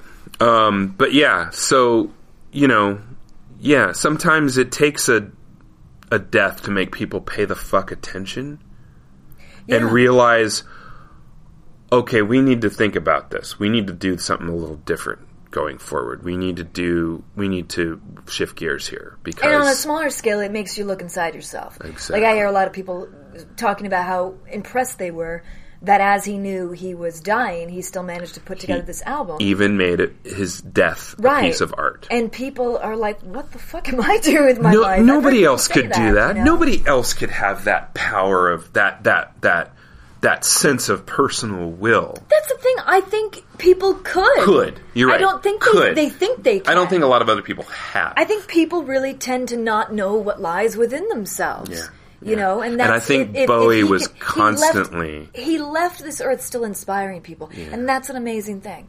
and now we've just heard there's going to be posthumous album releases. Stuff, Yeah, other that. material that he purposely set aside for us, for us, for you, for me, for us. I mean, this And also for himself, he knows right. he's going to live You're on right. in his music. right. I mean, come on, he's an artist, and we're a little self-indulgent.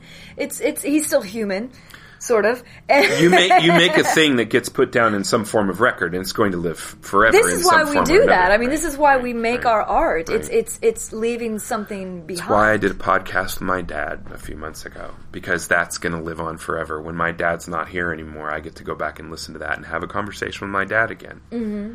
And you know, I get to have that now. Yeah, It's important. It's important that you Yeah. think about those things ahead of time, yeah. like what you're it's saying. It's all important, and that's not the only reason why I did it. I wanted to have a conversation with my dad. My dad was in town, and it's like I want to, I want to talk to you. I want to talk about your childhood. I want to talk about. I want to see the world through your eyes for a couple hours. You That's- know, that's talk awesome. about that. That's awesome. You have the ability to do that. Yeah. You know, I did a um, about a year and a half ago. When I go back east, I sometimes do radio interviews back there. Cool. Plug whatever I'm there for, working Sure, on or sure. whatever. And um, this is one DJ in particular. He's a friend of mine, and he brings me on a show every time. And I was like, my mom was driving me to the radio station, and I was like, come in with me. And she's like, no, no, I'll just wait in the car. Brought her inside. No, no, I'll just wait in the lobby. I'm like, you're coming in the booth. You're coming into the studio with me. And um, just because she, you know, as someone who doesn't work in entertainment, when the hell is she going to be on a radio show? And she got in there, and the DJ was so sweet and accommodating and gave her headphones. She didn't want to put them on, but she finally put them on. We're like, no, be part of it. Here's a microphone if you want to say something. And I just love that moment because she was so out of her element, but I wanted her to be there with me as I was doing it because it just, And now she's got something to talk about with her friends or whatever. It's like I was on the to radio her today with my daughter. yeah, and it's just like, I want you to be here sharing this experience with me because this is what I do, Yeah. and I don't get to see you because we live in different states. So be here with me, do this with me. It's yeah. awesome. That's cool. Yeah, That's really cool. I mean, I wasn't doing an actual interview, but it's good to preserve those moments. You know, I think uh, I don't know. I, I, my grandpa lives in Cape Cod. He's he's ninety three years old. Bless him. I try to call him at least once a month, you know, because just these conversations of like, the other grandparents I've lost, or just people in general, you lose, and you look back and go, "Did I do enough? Did I communicate enough? Oh Did yeah, I?" and we all have that. We all, even if we were as close as we possibly could be to a person, there was that one more thing. There's always that one more thing, or five more things, or there's always that list of stuff you didn't get to check off. Yeah, when you don't know. Right, I right, guess right, the right. only upside about knowing your end is coming right. is you get you can't. of- You can try to get the checklist taken care of. Yeah, you can try. Right. But I mean, it's. Ooh, we're going down, down a murky road right now. yeah, yeah, yeah, yeah. But I mean, no, I, I've I've lost all my grandparents now. My last, uh, my mom's mom died last year, April, I want to say, and that was the last one. My dad's mom died a few years ago, and then their both of their dads were died in the nineties, and so it was. I- I've kind of become the custodian of some of the family memories and stuff, pictures and the the, the old family Bibles and that sort of thing, and I love that stuff. And my par- neither of my fam- parents give a crap, and some people are into family stuff and some people aren't. But I think both of my parents had kind of tumultuous relationships with their parents, Right. But I had good relationships with at least my mom's parents and somewhat with my dad's mom. My dad's dad was a real tough nut to crack, real stoic and real, you know, hard, but so being able to just sit down and talk about stuff and go through pictures and write things on the backs of pictures so I remember.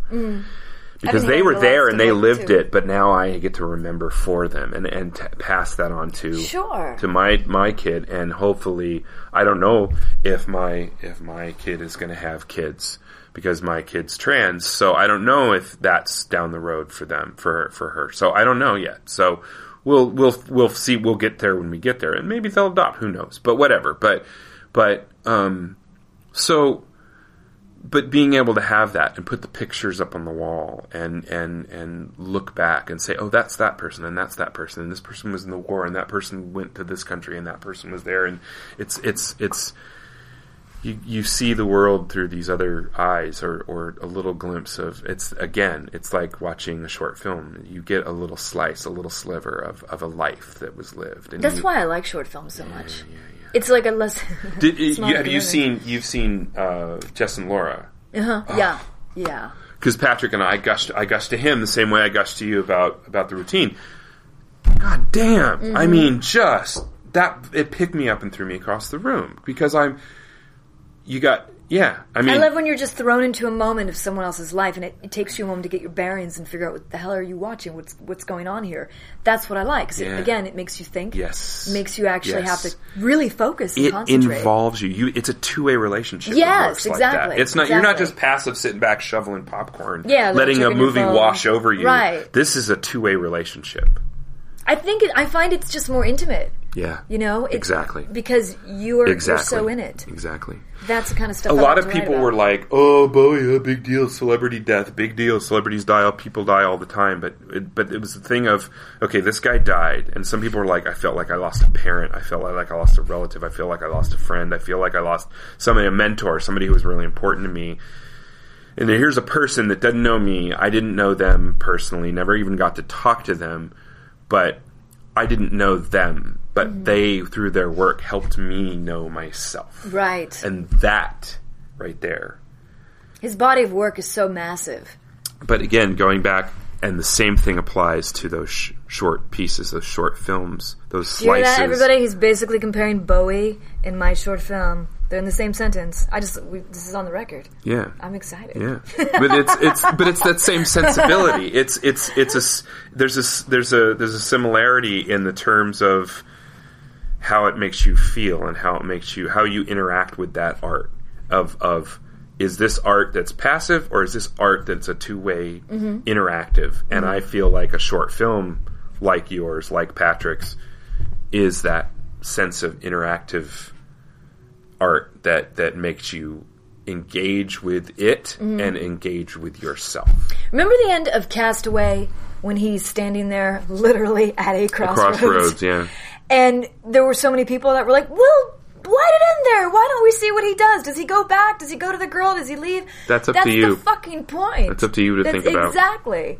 Exactly. I like that. I like David that Lynch, what happened? That's up to you That's to to decide. you. Or even Totally asking David Lynch, so what happens next? What happened? He says, I don't know. I haven't been told the rest of that story yet. Mm-hmm. I like. I love it when people in, in my the routine played a bunch of festivals. I attended as many as I could, um, and the the Q and A's after, and I would hear that a lot, or just people talking at like whatever receptions and stuff. They'd always ask the same questions, uh, you know, uh, which always well, what after that? What happens now? Or how? What was this? And that's up to you. I'm not gonna decide that for you. I mean, I I know what I felt when I wrote it, but when I wrote it, When you dreamt when it. I wrote it, when I dreamt it and then wrote it, but I don't know. I like Ambiguity is a thing that's Yeah. so lost on so many people. It's like satire. It's like other things where it's just like it takes work. Mm. It, it's stuff that makes you think, and and there's nothing wrong with that. And I think the world needs more of that. We don't need to be spoon fed anymore. I agree. My, it's the same. I got a new one coming out soon, which And I was just getting ready to ask my next question: What's around the corner for you? What's down the road for Oh, you? What's uh, coming? I was just going to tell you, I'll invite you to the screening when we have it for that one because I think you'll dig it. I think you'll dig it. It's different, slightly different genre, but similar because I do lean towards it's Kind of the same, except different. exactly. No. Yes, maybe. It's uh I'm not in this one. It um stars uh Ernest Thomas, who's amazing. Did you ever watch What's Happening? The 70s? All right, so he was on that. He played Raj. on that Mm-hmm, Okay, show. yeah, yeah, yeah. So he's my actor. He's he's he's fucking awesome. Um, it's similar in the sense that it's well, it's kind of bleak. That's my thing. Yeah. But it's I would say, whereas the routine is more sci-fi, Mm-hmm. this is maybe horror-ish. I, I think it's kind of sci-fi-ish. I don't know. I'll Or let you fanta- fantasy-ish. Yeah, yeah. Just as far as what's happening, can this happen? Could this happen? Is this happening? And I, I already know that there's going to be a bazillion questions from this one too. People are going to be asking, you know, did this really happen? Mm-hmm. Did he dream this? Did this? What happens in the end? We don't know. What happens after? And again, the time frame. I'm very. I guess we all have our style, You bet. but I'm excited. We're very close. Trying to make that timeless thing that has little snippets of the past, and could it be a future reality, and could it not? And again, making yeah. that audience work. I find that Keep this 'em one- working. This one's called Earworm, and Mm. I find that when you're working, here's my thing because you mentioned earlier with the Mm. routine about it. What did you say? You said it felt like, um, damn it, I can't remember what you said now, but you made some comment that I wanted to touch on as far as just being a filmmaker is concerned. When you write, when I write anyway, when I when I write something, there's scripts I write just to write, and then there's scripts I write knowing I'm going to make this movie, and if it's something I want to make and I want to make soon, then you have to make it on a low budget. And if it's going to be on a low mm-hmm. budget, you mm-hmm. don't want it to look like it. I'm not mm-hmm. one of those people. I'm not. I mean, I know there's a big. There's a huge influx of people now that are calling themselves filmmakers. We're like, let's just run out and shoot something, and it's just I can't do it. I can't do it. I can write like low budget, but I still want it to be as stylized as possible. Mm-hmm. I want it to look mm-hmm. good. You want it to look good. I do, and you can do that on a low budget. can, people are you usually can. shocked when I tell them. But you have to you have to work at it a little bit. But you have you, You do. you have You to have you have to get creative. Just like I was talking about how You have to get your hands dirty. Right, right. About where you're in a certain when you have when the artist is constrained in some fashion, that's there in the creativity Yeah. lies. That forces you to create more, to be more right. creative. When I shot the routine, I wanted it to. I mean, what you see is almost all of it was in my. We had to tweak a little bit once we got the once I got the location. I Sure. had to tweak the script a little bit Sure. because. Well, like for example, there's a piano at the location, so I'm like, well, fuck, I'm mm-hmm. adding that into the script, you know. But and I took out something else that they didn't have because I didn't want to schlep stuff over there. But Right.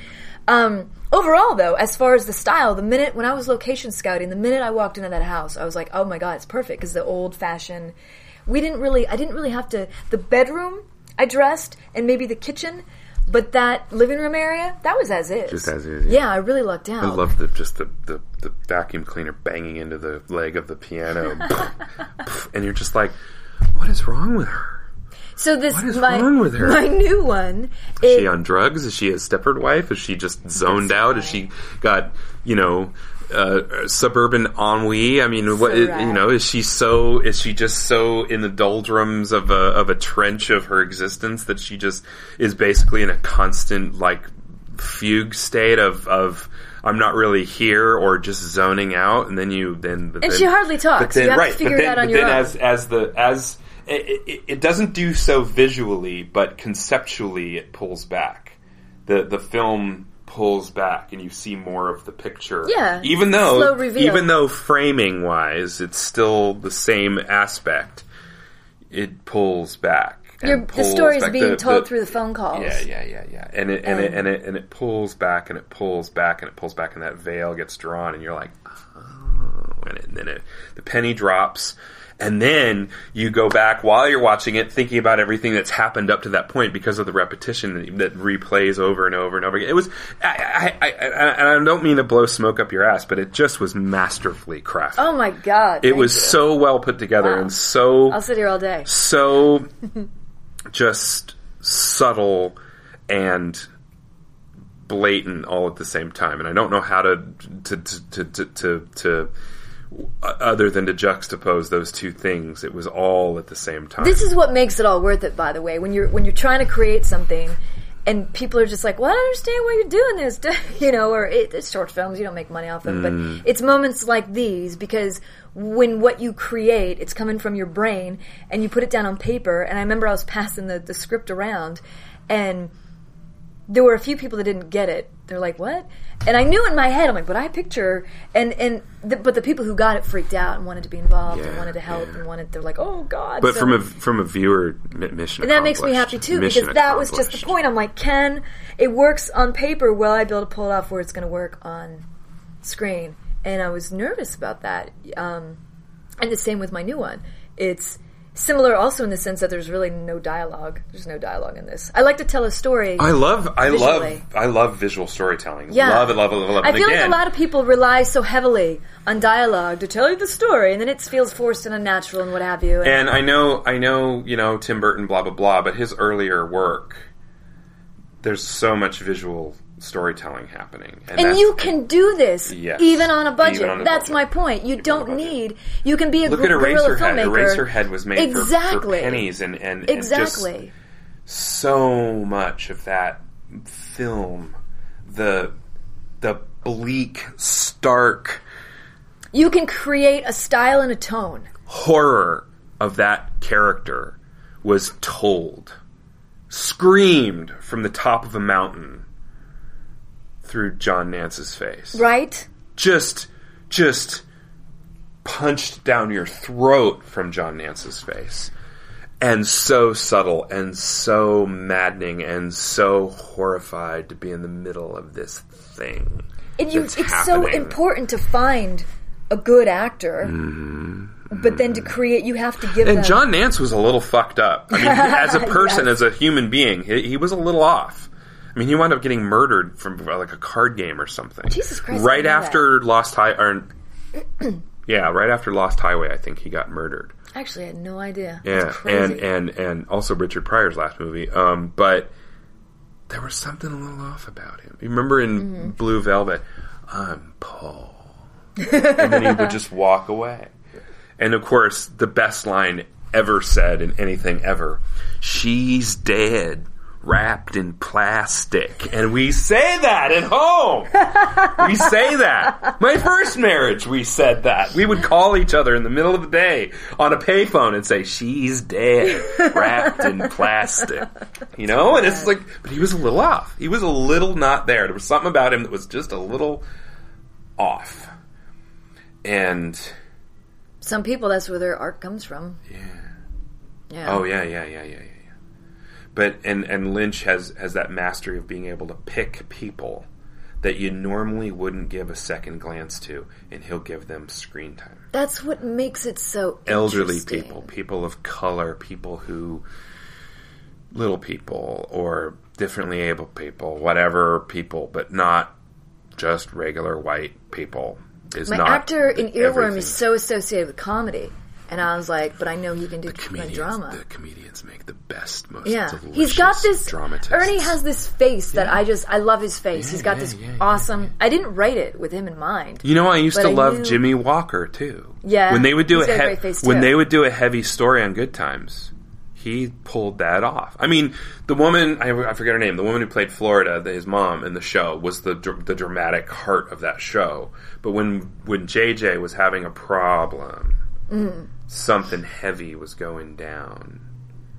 comedians have a way of bringing in Oh yeah. because you don't expect that tortured. from them. And yes, they are the darkest of souls, and they can convey drama in a way that other Garp Mm. and One Hour Photo and and yeah, they they're the darkest of souls, and and they. You know, pretty actors doing drama, blah blah blah, boohoo, relationship, whatever, drug addiction, whatever, blah blah blah. But then you see somebody who's got that comedic sense, that mirth, that sense, that per- some that person that you were so expecting to see laugh or make you laugh all the time. Suddenly, that's not happening. I'm a big And fan of casting against type. Pay attention. Exactly. Exactly. What dreams may come? Another great. Rob was that was Robin Williams. Yeah. yeah, yeah, yeah. Yeah. That was uh Oh, the writer on that one. Um, why am I blanking? Welcome to Blank Talk. So you've got you've got Earworm coming out, um, Yeah. and that's going to hit the festival circuit again, the short film festivals. yeah, this year. Is- we're, we're in the final throes of uh editing. yeah. What's your time frame? um I'm hoping within the month. Yeah. I'm looking forward to seeing it. We very just much finished so. up our visual effects. It's we're gonna do our net we're gonna lock our picture and so we're very, very close. What are you What are you consuming right now in terms of you're creating? But what are you consuming from a creative standpoint? What are you watching? What are you listening to? What are you reading? What are you Oh god, What are you going right to now? see? What are you What are you consuming of others other people's works, or are you so wrapped up in your own uh, uh, creativity work that that you don't have time? I, it's Because that's all good, you know, good, good, bad or otherwise. I mean, that happens. So you know, what was I just binge watching? I can't remember. Damn it. Um, you haven't gotten to Twin Peaks yet, but No, but I just finally wa- finally watched the Christmas episode of uh, Black Mirror. I'd watched all the others. oh yeah, with Jon Hamm. Haven't Fuck, seen it yet. good. Haven't So seen it yet. good. We so we watched the first episode of the first season of Black Mirror, and my wife cried and could not said I I, I can't watch any more of this show.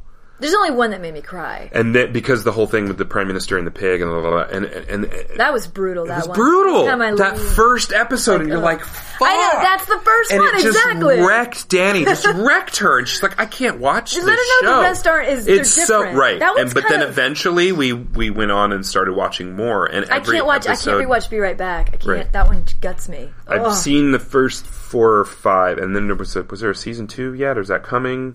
No, season three is coming. The first two Season three, seasons, there's okay. like three episodes per season. Right, right, right. So we need So- to watch that, but I want to watch the. I haven't watched the Christmas one yet. So, but Yeah, I finally they so the finally Christmas released episode it. of Black Mirror, yeah. It's so there's that. And, you know, Black Mirror. I was turned on by somebody who'd watched the mm-hmm, routine, mm-hmm, mm-hmm, and Oh, okay. they loved it, and they were like, "You'd really like this show." And I went and watched it. and Was like, "Oh my god!" Yeah, it's good. Oh Bleak. my and the whole thing of technology. It's exact. It's, It's- exactly it's- my thing. It's Yeah, like almost right your your film. I'm could like, I almost want to write a- for that show. You could almost be a Black Mirror. I would like to write for that show. Snippet of one. Charlie yeah. Brooker, if you're listening, um, it's yeah, yeah. That's uh, that's probably my that's my current favorite TV show right now. Nice, nice. I just freaking adore it. Nice. Um, last thing I saw, I saw in the theater was Sisters. okay. Um, do do do. What else am I doing? I don't know, man. I'm watching. I've been binge watching. Oh, I've been binge watching. Uh, finally, Ash versus Evil Dead. Oh yes. I'm yeah, so behind baby. the curve, but yeah, Yeah, baby. It's so- so good, so good, and I love, love the the the Ke- Kelly, the the the main female act. I, I, I've liked her. Mm-hmm. I've liked her since Craig Ferguson. She was on late night. Craig Ferguson, Late Late Show. Craig Ferguson. Uh-huh. She played. He had her come on as some kind of uh, um, CBS corporate censor. oh really? Yeah, you know, in the in the in the you know the the skirt suit and everything with the clipboard and and playing that character, and then she also did like an Amy Winehouse biopic thing too. I could see her playing Totally, that. Yeah, But she, there's a there's a instantly was just attra- attracted to her performance like a magnet, and and there's something so. Um, I don't know. There's something so compelling about her performance. There's something very like East Coast raw kind of you know that that you know Italian and or Jewish woman you know outspoken loud thing that I've always paid attention to, and and and so much more going on there as well, especially within the context of the story. But yeah, that was just one of the that was one of the great great performances, and that show was so fun, so fucking fun. I haven't finished them all. I'm like halfway through. I'm Yeah, gonna watch the rest yeah, yeah. soon. Yeah, it's all good. It's all so it's fun. good. It's a good time. They're, they've really kept. Uh, They kept the, the spirit of everything, the Exactly. through line from everything, and there's all the flashback stuff and everything. yeah, It's so great. I love that they can do that. Like that's that that's fun. Have you seen Lucy, Lucy Lawless's character show up yet? Oh yeah. Okay, okay, okay, okay. Yeah, Yeah, I hope yeah, yeah. she comes back. I don't know. I don't say too much, but yeah, yeah, yeah. I love her too. Yeah, yeah, yeah. yeah, Love her. Another badass. And then the cop chick. too. She's great too. And they're all these badass chicks, and I like that. And badass in a real, authentic sort of way. And the only word they ever speak about Ash is what a dipshit he is. he is, but that's why is, we love him. Because he is, and he yes, he He's totally hilarious. is. Totally is. Oh my god, yeah, you want to hear something great, baby? I'll read you out of this book. he's just so great. just awesomeness. well, uh, Danny and I went to see Star Wars again. Obviously, we we didn't. need to see it again.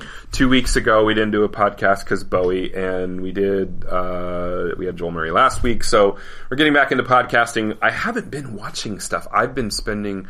We've been spending a lot of time with friends. We've been uh, there's been a lot of Bowie related events, club events, and and karaoke events and things. So you know, obviously we, uh, you know, there's been ground control in the clubs we go to, but we've just been spending a lot of time with old friends and making new friends, and and that m- making co- new connections and making really good connection choices this year is kind of one of the things that I want to work on uh, and continue to, to to do. Last year was a real good solidifying foundation building year for us as a as a family as a couple and and with us and the kids and and get buying a hat. We bought our first place and Congratulations. thank you. And um, we worked a lot of our stuff out with a counselor and and and got in a way better even better place than we were before. We've lost a bunch of weight. We got we're been getting healthy and and feeling like going out and being seen and and and people are cropping up new people new faces and new those like i said that thing of instant kismet of connection of th- this person's going to be important to me and I'm being able to tell that almost instantly and You have to be open to it. you totally, totally. And I'm always been kind of open to that, but I'm very much I got to go out with my best friend. I got to go out with my wife. I have to take her with me because she's my best friend, and I have to experience this with her. But she was the one who was always kind of the recluse, and now she's coming into her own, and she's putting herself out there, and it's paying back in dividends. It's in not these always easy. No, it's not. I've It's definitely not. gone out and It's I'm just like, nope, I'm the shut down for the gregarious one. I'm the I'm the outgoing gregarious one, and she's always been the one, the hermit. And so this whole thing of her wanting to now wanting to requesting to go out and be seen and see people and meet people and That's awesome. And it's it's it's great, and we're we're yeah. This is this is a year that the the, uh, the air is just like crackling with excitement and possibility and and and, and anticipation of ne- new events and new times and new things and new patient new parties new clubs new things and, and so that's Did you guys make any resolutions? You no, no, no, no. I I don't, don't, really make, them. No, I set actually goals. this year I made a resolution not to make any more resolutions, and it uh, it hasn't gone well. So I set stupid little goals. Like this year, Yeah. I'm going to do this. right, we're setting goals, but it has nothing to do with the calendar date. It has to do with just this is a goal that needs to happen in order to make life stuff happen or whatever. Uh. And a lot of some of those are fitness goals. Like we have fitness goals, and we're actually getting ready to set new goals very soon this week uh, with our trainer and stuff. Because I kind of went through like like a dark period uh, right around my birthday last year. The weirdest thing happened. I hit. I had like a like midlife crisis bullshit. Something I thought would never fucking happen to me Yeah, because I am that? not a middle aged, you know, white, you know, suburban guy, whatever, who can't fuck 23 year olds anymore and is pissed off about it. I'm not that guy. I don't drive a red convertible. I do have a stick shift, but only because of the uh, fuel economy. But, um, so that hit me out of left field, and I got really pissed off at myself because of that. And then also, I took a job traversing the dreaded 405 every day, and which I also said I would never do again. And so those things happening at the same time was not good. August through mid October were not great. And then Halloween came and went, and then the holiday season started. Right before the holiday season started, I started like really coming into my own. It was right pretty much Thanksgiving Day that I kind of turned myself around and went, okay, you need to pull yourself out of this fucking spiral. You need to move forward. You need to forgive yourself and move on. And I did. And the rest of the holiday season was just magical, glorious. Hey, it's Christmas and the kids and the family and friends and this and that and time off. And then now with the new year, other than the horrendous tragedies that have befallen us on a grand Right the bat, artistic level, Yeah. um, I was a pretty big Eagles fan too. So Glenn Frey hurt too. Um, but uh, so other than those things, life's been good. I mean, really, That's good. important. Yeah. That's important. It's like I. It's funny how people look at the new year as like, oh, it's a fresh new year, and I can start everything anew and fix stuff. And You could say that every day. I know, but You could say we that, don't, but- though. we We, don't. don't. It's like this. You, could know, say that every minute. You could say, thing. "Hey, man, five minutes from now is going to be awesome." right? There's something, and I, I don't know if it's just because it falls on the Well, heels of the holidays. There's there's millennia of of of tradition and media and and and ceremony to back that up of- as mm. to why that's a thing. So you know, I kind of get that, but I've never been one to succumb to everyone else's definition of of a calendar flip or a date or a or an observance necessarily. So I don't know. uh, Maybe for some people, it's just like cleaning house. Sure, sure, you sure. know? Yeah. Hey, you know, we, we everybody can set a deadline for a thing, and if that ha- and that's New Year's, then that. You know, And for cool. some people, they need it because it gives them hope. Right. I mean, I'm not going to lie. You're right. 2015 was a fucking shit show for me. Yeah, yeah, yeah. Pretty much I mean, only- it happened to a lot of people, and and even though there were, I kind of went through that dark period. Overall, 2015 was an amazing year Awful for us. man. Awful, awful, yeah, awful, yeah, yeah. awful year. One good thing happened in 2015, and that was I made my new movie. I shot it. I shot it last fall. And then that, I, I, I think there's that whole. When am I going to stop feeling so awful about this year? Oh, when the year's over. And there's Mm-hmm, Sure. a new year. Sure, sure, sure, sure, sure. And it's just weird, and I know Yeah. it's stupid. No, it's no, just yeah. numbers and Yeah, days, yeah, and you're yeah. right. And you can like change your attitude anytime. But we're you want. but we're log- to to a degree, kind of at the heart of us, we're logical creatures. We we we respond on a biochemical level to the s- sunrise and sunset and the movements of stars. Sure, and I think how people need closure with stuff, bet, you and bet. they need beginnings and they need endings. we we our brains are are are wired to uh, associate significance Oh, yeah. to things as a survival mechanism as a way to to because we have to follow the wildebeests we have to you know know when the salmon are swimming upstream we have to whatever it is we You have know to it's a full moon. right we have to survive so um you know we we associate patterns recognize patterns so yeah it's So I think it's a good thing. I mean, Yeah, sure, sure. The year ends, and then people. how is your hope. year going other than So far, so good. Bowie, good, I mean, I, good. I I hate to sound cliche, but I do feel glad that it's a new year. I'm glad it's a new year. Yeah, a lot of people were like, "Fuck 2015." I'm glad yeah, it's over yeah it kind of put my head to rest. Like, you know, I'm going to leave a bunch of that stuff behind and start from this new place Mm-hmm. of, okay, well, here's where I am now. And I feel very differently about a lot of things. And I'm excited about my film because I'm so close to being Mm-hmm. Yeah, done. yeah, and, that's great. And I'm in a very different place, uh, things that I'm doing. And, um, just finding a, I guess, a positive place to be. I mean, like it's it's it's work like anything else. Not like you just wake up every day feeling amazing, but um, I don't know. It's it's full of possibility. I think there's that that gets people like, Cool. oh, it's January, it's brand new year. There's so many things that can happen and we can do. We- We're not gonna, we haven't fucked it all up yet. Yeah, you yeah, know, yeah, yeah. that's really what it comes down to. Haven't fucked it up yet. Right. It's almost like when you start when you first meet somebody, Right. like when you first start courting someone. Mhm, yeah, yeah, You're like, they're only gonna see all the good things about me. I'm gonna be on my best behavior. And then like six months later, you're like, well, but fuck they it all know up who now. I am now. yeah. So where can people find you online? Oh gosh, Facebook Good. forward slash Tara Price. Cool. Um, I'm on Twitter at Tara Price Less, Cool. and I'm on Vimeo as well. You can watch. You can actually watch the routine Oh, cool. on Vimeo. That's what I did. Yeah, yeah, yeah. Um, I don't know the page for just that, but my page on Vimeo, well, the video is right there. Right. Same thing, Tara Price. Vimeo.com forward slash Tara Price. Excellent. Excellent. Well, we'll put links up to everything. I'll put a link up to Vimeo on Vimeo Cool. to, to all the things. So Thanks, man. So recommendations and everything else. So It was amazing we had this entire conversation about the routine and yet gave nothing away. I'm very impressed. I try. First word out of people's Professional usually, podcaster. So, blah, blah, blah. I'm like, and you just spoiled it. Yeah, Thanks. Yep. Thank Nope. you. Nope. Nope. Nope. All right. Um, I'm at St. Michael on Twitter. That's S A Y N T M Y K L. I'm underscore St. Michael on Instagram. You can find us online as something2xp.net. Please subscribe and review us on iTunes. Follow us on Twitter. Like us on Facebook and Google Plus. Please check out our blog, listen to past episodes on something2xp.net, email us at something2xp at gmail.com, and remember, please be kind. You've just listened to the Something Something Experience podcast with your hosts Michael John Simpson and Kitty Brown. Something 2XP was conceived and produced by Michael John Simpson. Intro music, Ways to Change Faces, and outro music, Scorpio 37, was written, produced, and provided by the talented Sebastian Cesari. Please visit our website at something2xp.net.